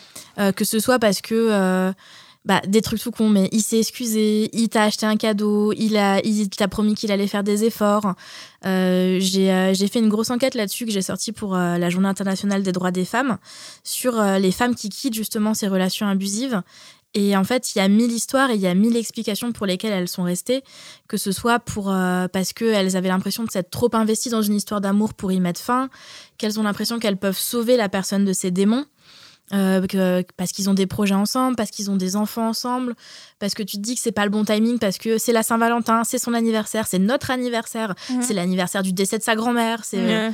c'est que du coup on se dit que c'est jamais le bon moment pour quitter quelqu'un que euh, parfois quand on est avec une personne abusive on a peur de comment cette personne va réagir quand on va la quitter Euh, que euh, qu'on se dit qu'on retrouvera jamais personne qui va nous aimer comme ça. Et euh, là ce qui m'a beaucoup fait tiquer enfin qui m'a fait tilter c'est le fait que tu dises que le, le conjoint de ton ami soit alcoolique. Je pense que ça a peut-être réveillé aussi chez elle ce symptôme de ce syndrome de l'infirmière et qu'elle se dit il est alcoolique donc il est malade on peut pas quitter quelqu'un de malade. Je peux pas l'abandonner il risque de, de craquer de faire je ne sais pas quoi donc euh, donc voilà il y a plein de, choses qui font que quitter une relation c'est pas si facile et que plus la relation est toxique plus c'est difficile d'en partir en fait. Sinon euh, bah, sinon il y aurait pas de relation toxique parce que les gens partiraient très facilement donc euh, voilà, apporte-lui ton, ton soutien sans pour autant que ça devienne le, euh, le centre de vos conversations. Faut pas que toi, à chaque fois que tu lui parles, tu lui dises euh, voilà, ton mec c'est un con, c'est un connard, il se comporte mal. Faut pas non plus, je pense, que tu essayes de trop lui présenter des nouveaux mecs en te disant elle va peut-être tomber amoureuse de quelqu'un Mm. d'autre. Et elle va sortir de là parce que bah, si jamais elle développe un crush sur un de tes potes euh, et qu'elle est encore avec son mec, elle risque de culpabiliser et du coup d'encore plus s'enfermer dans sa relation toxique euh, actuelle. Donc euh, voilà, peut-être éventuellement le chat comment on s'aime, faites-le ensemble. Ouais. Comme ça, tu, tu lui dis voilà comment tu lui demandes de te dire comment elle te raconterait les choses à toi. Et toi tu tapes dans le chat et tu, tu lui dis bah écoute moi je suis toi tu l'as ressenti comme ça mais moi j'ai un peu l'impression que ceci l'impression que cela. Sans jamais invalider ses ressentis à elle parce que ce sont eux qui comptent au final. Mais quand même euh, de lui dire que euh, toi d'un point de vue extérieur il y a des choses que tu vois qu'elle ne voit peut-être pas aussi. Ouais. voilà mais euh, faut que euh, faut que tu prennes soin de toi aussi dans cette histoire hein, comme le disait Léa parce que c'est pas facile d'avoir l'impression d'être le d'être un petit peu euh, la personne qui peut potentiellement sauver l'autre et que si jamais tu rates un truc et qu'il lui arrive quelque chose, ce sera de ta faute. Euh, reste un soutien pour elle sans oublier euh, d'exister un petit peu pour toi aussi. Parce que sinon, un jour, tu vas peut-être finir par lui en vouloir de pas quitter son mec alors que toi, tu es tellement présent pour elle. Voilà, ça fait beaucoup de choses, mais, mais le sujet est vaste et compliqué. Donc voilà, il y a, y a, plein de ressources. reste présent pour elle, mais ne t'oublie pas totalement dans cette histoire non plus. Merci beaucoup Laetitia. Et comme tu le disais, bah, moi, mon ex était alcoolique. Et du coup, il y avait cette grande partie de je veux le sauver. Mm. Je peux pas je peux pas le laisser, il est alcoolique, il a besoin. Des fois, il était dans des états misérables. Donc j'étais là genre je suis sa... en plus j'étais un peu la seule personne autour de lui parce que en fait, je me suis rendu compte après que c'est parce que tout le monde en avait marre de, en avait marre de son comportement.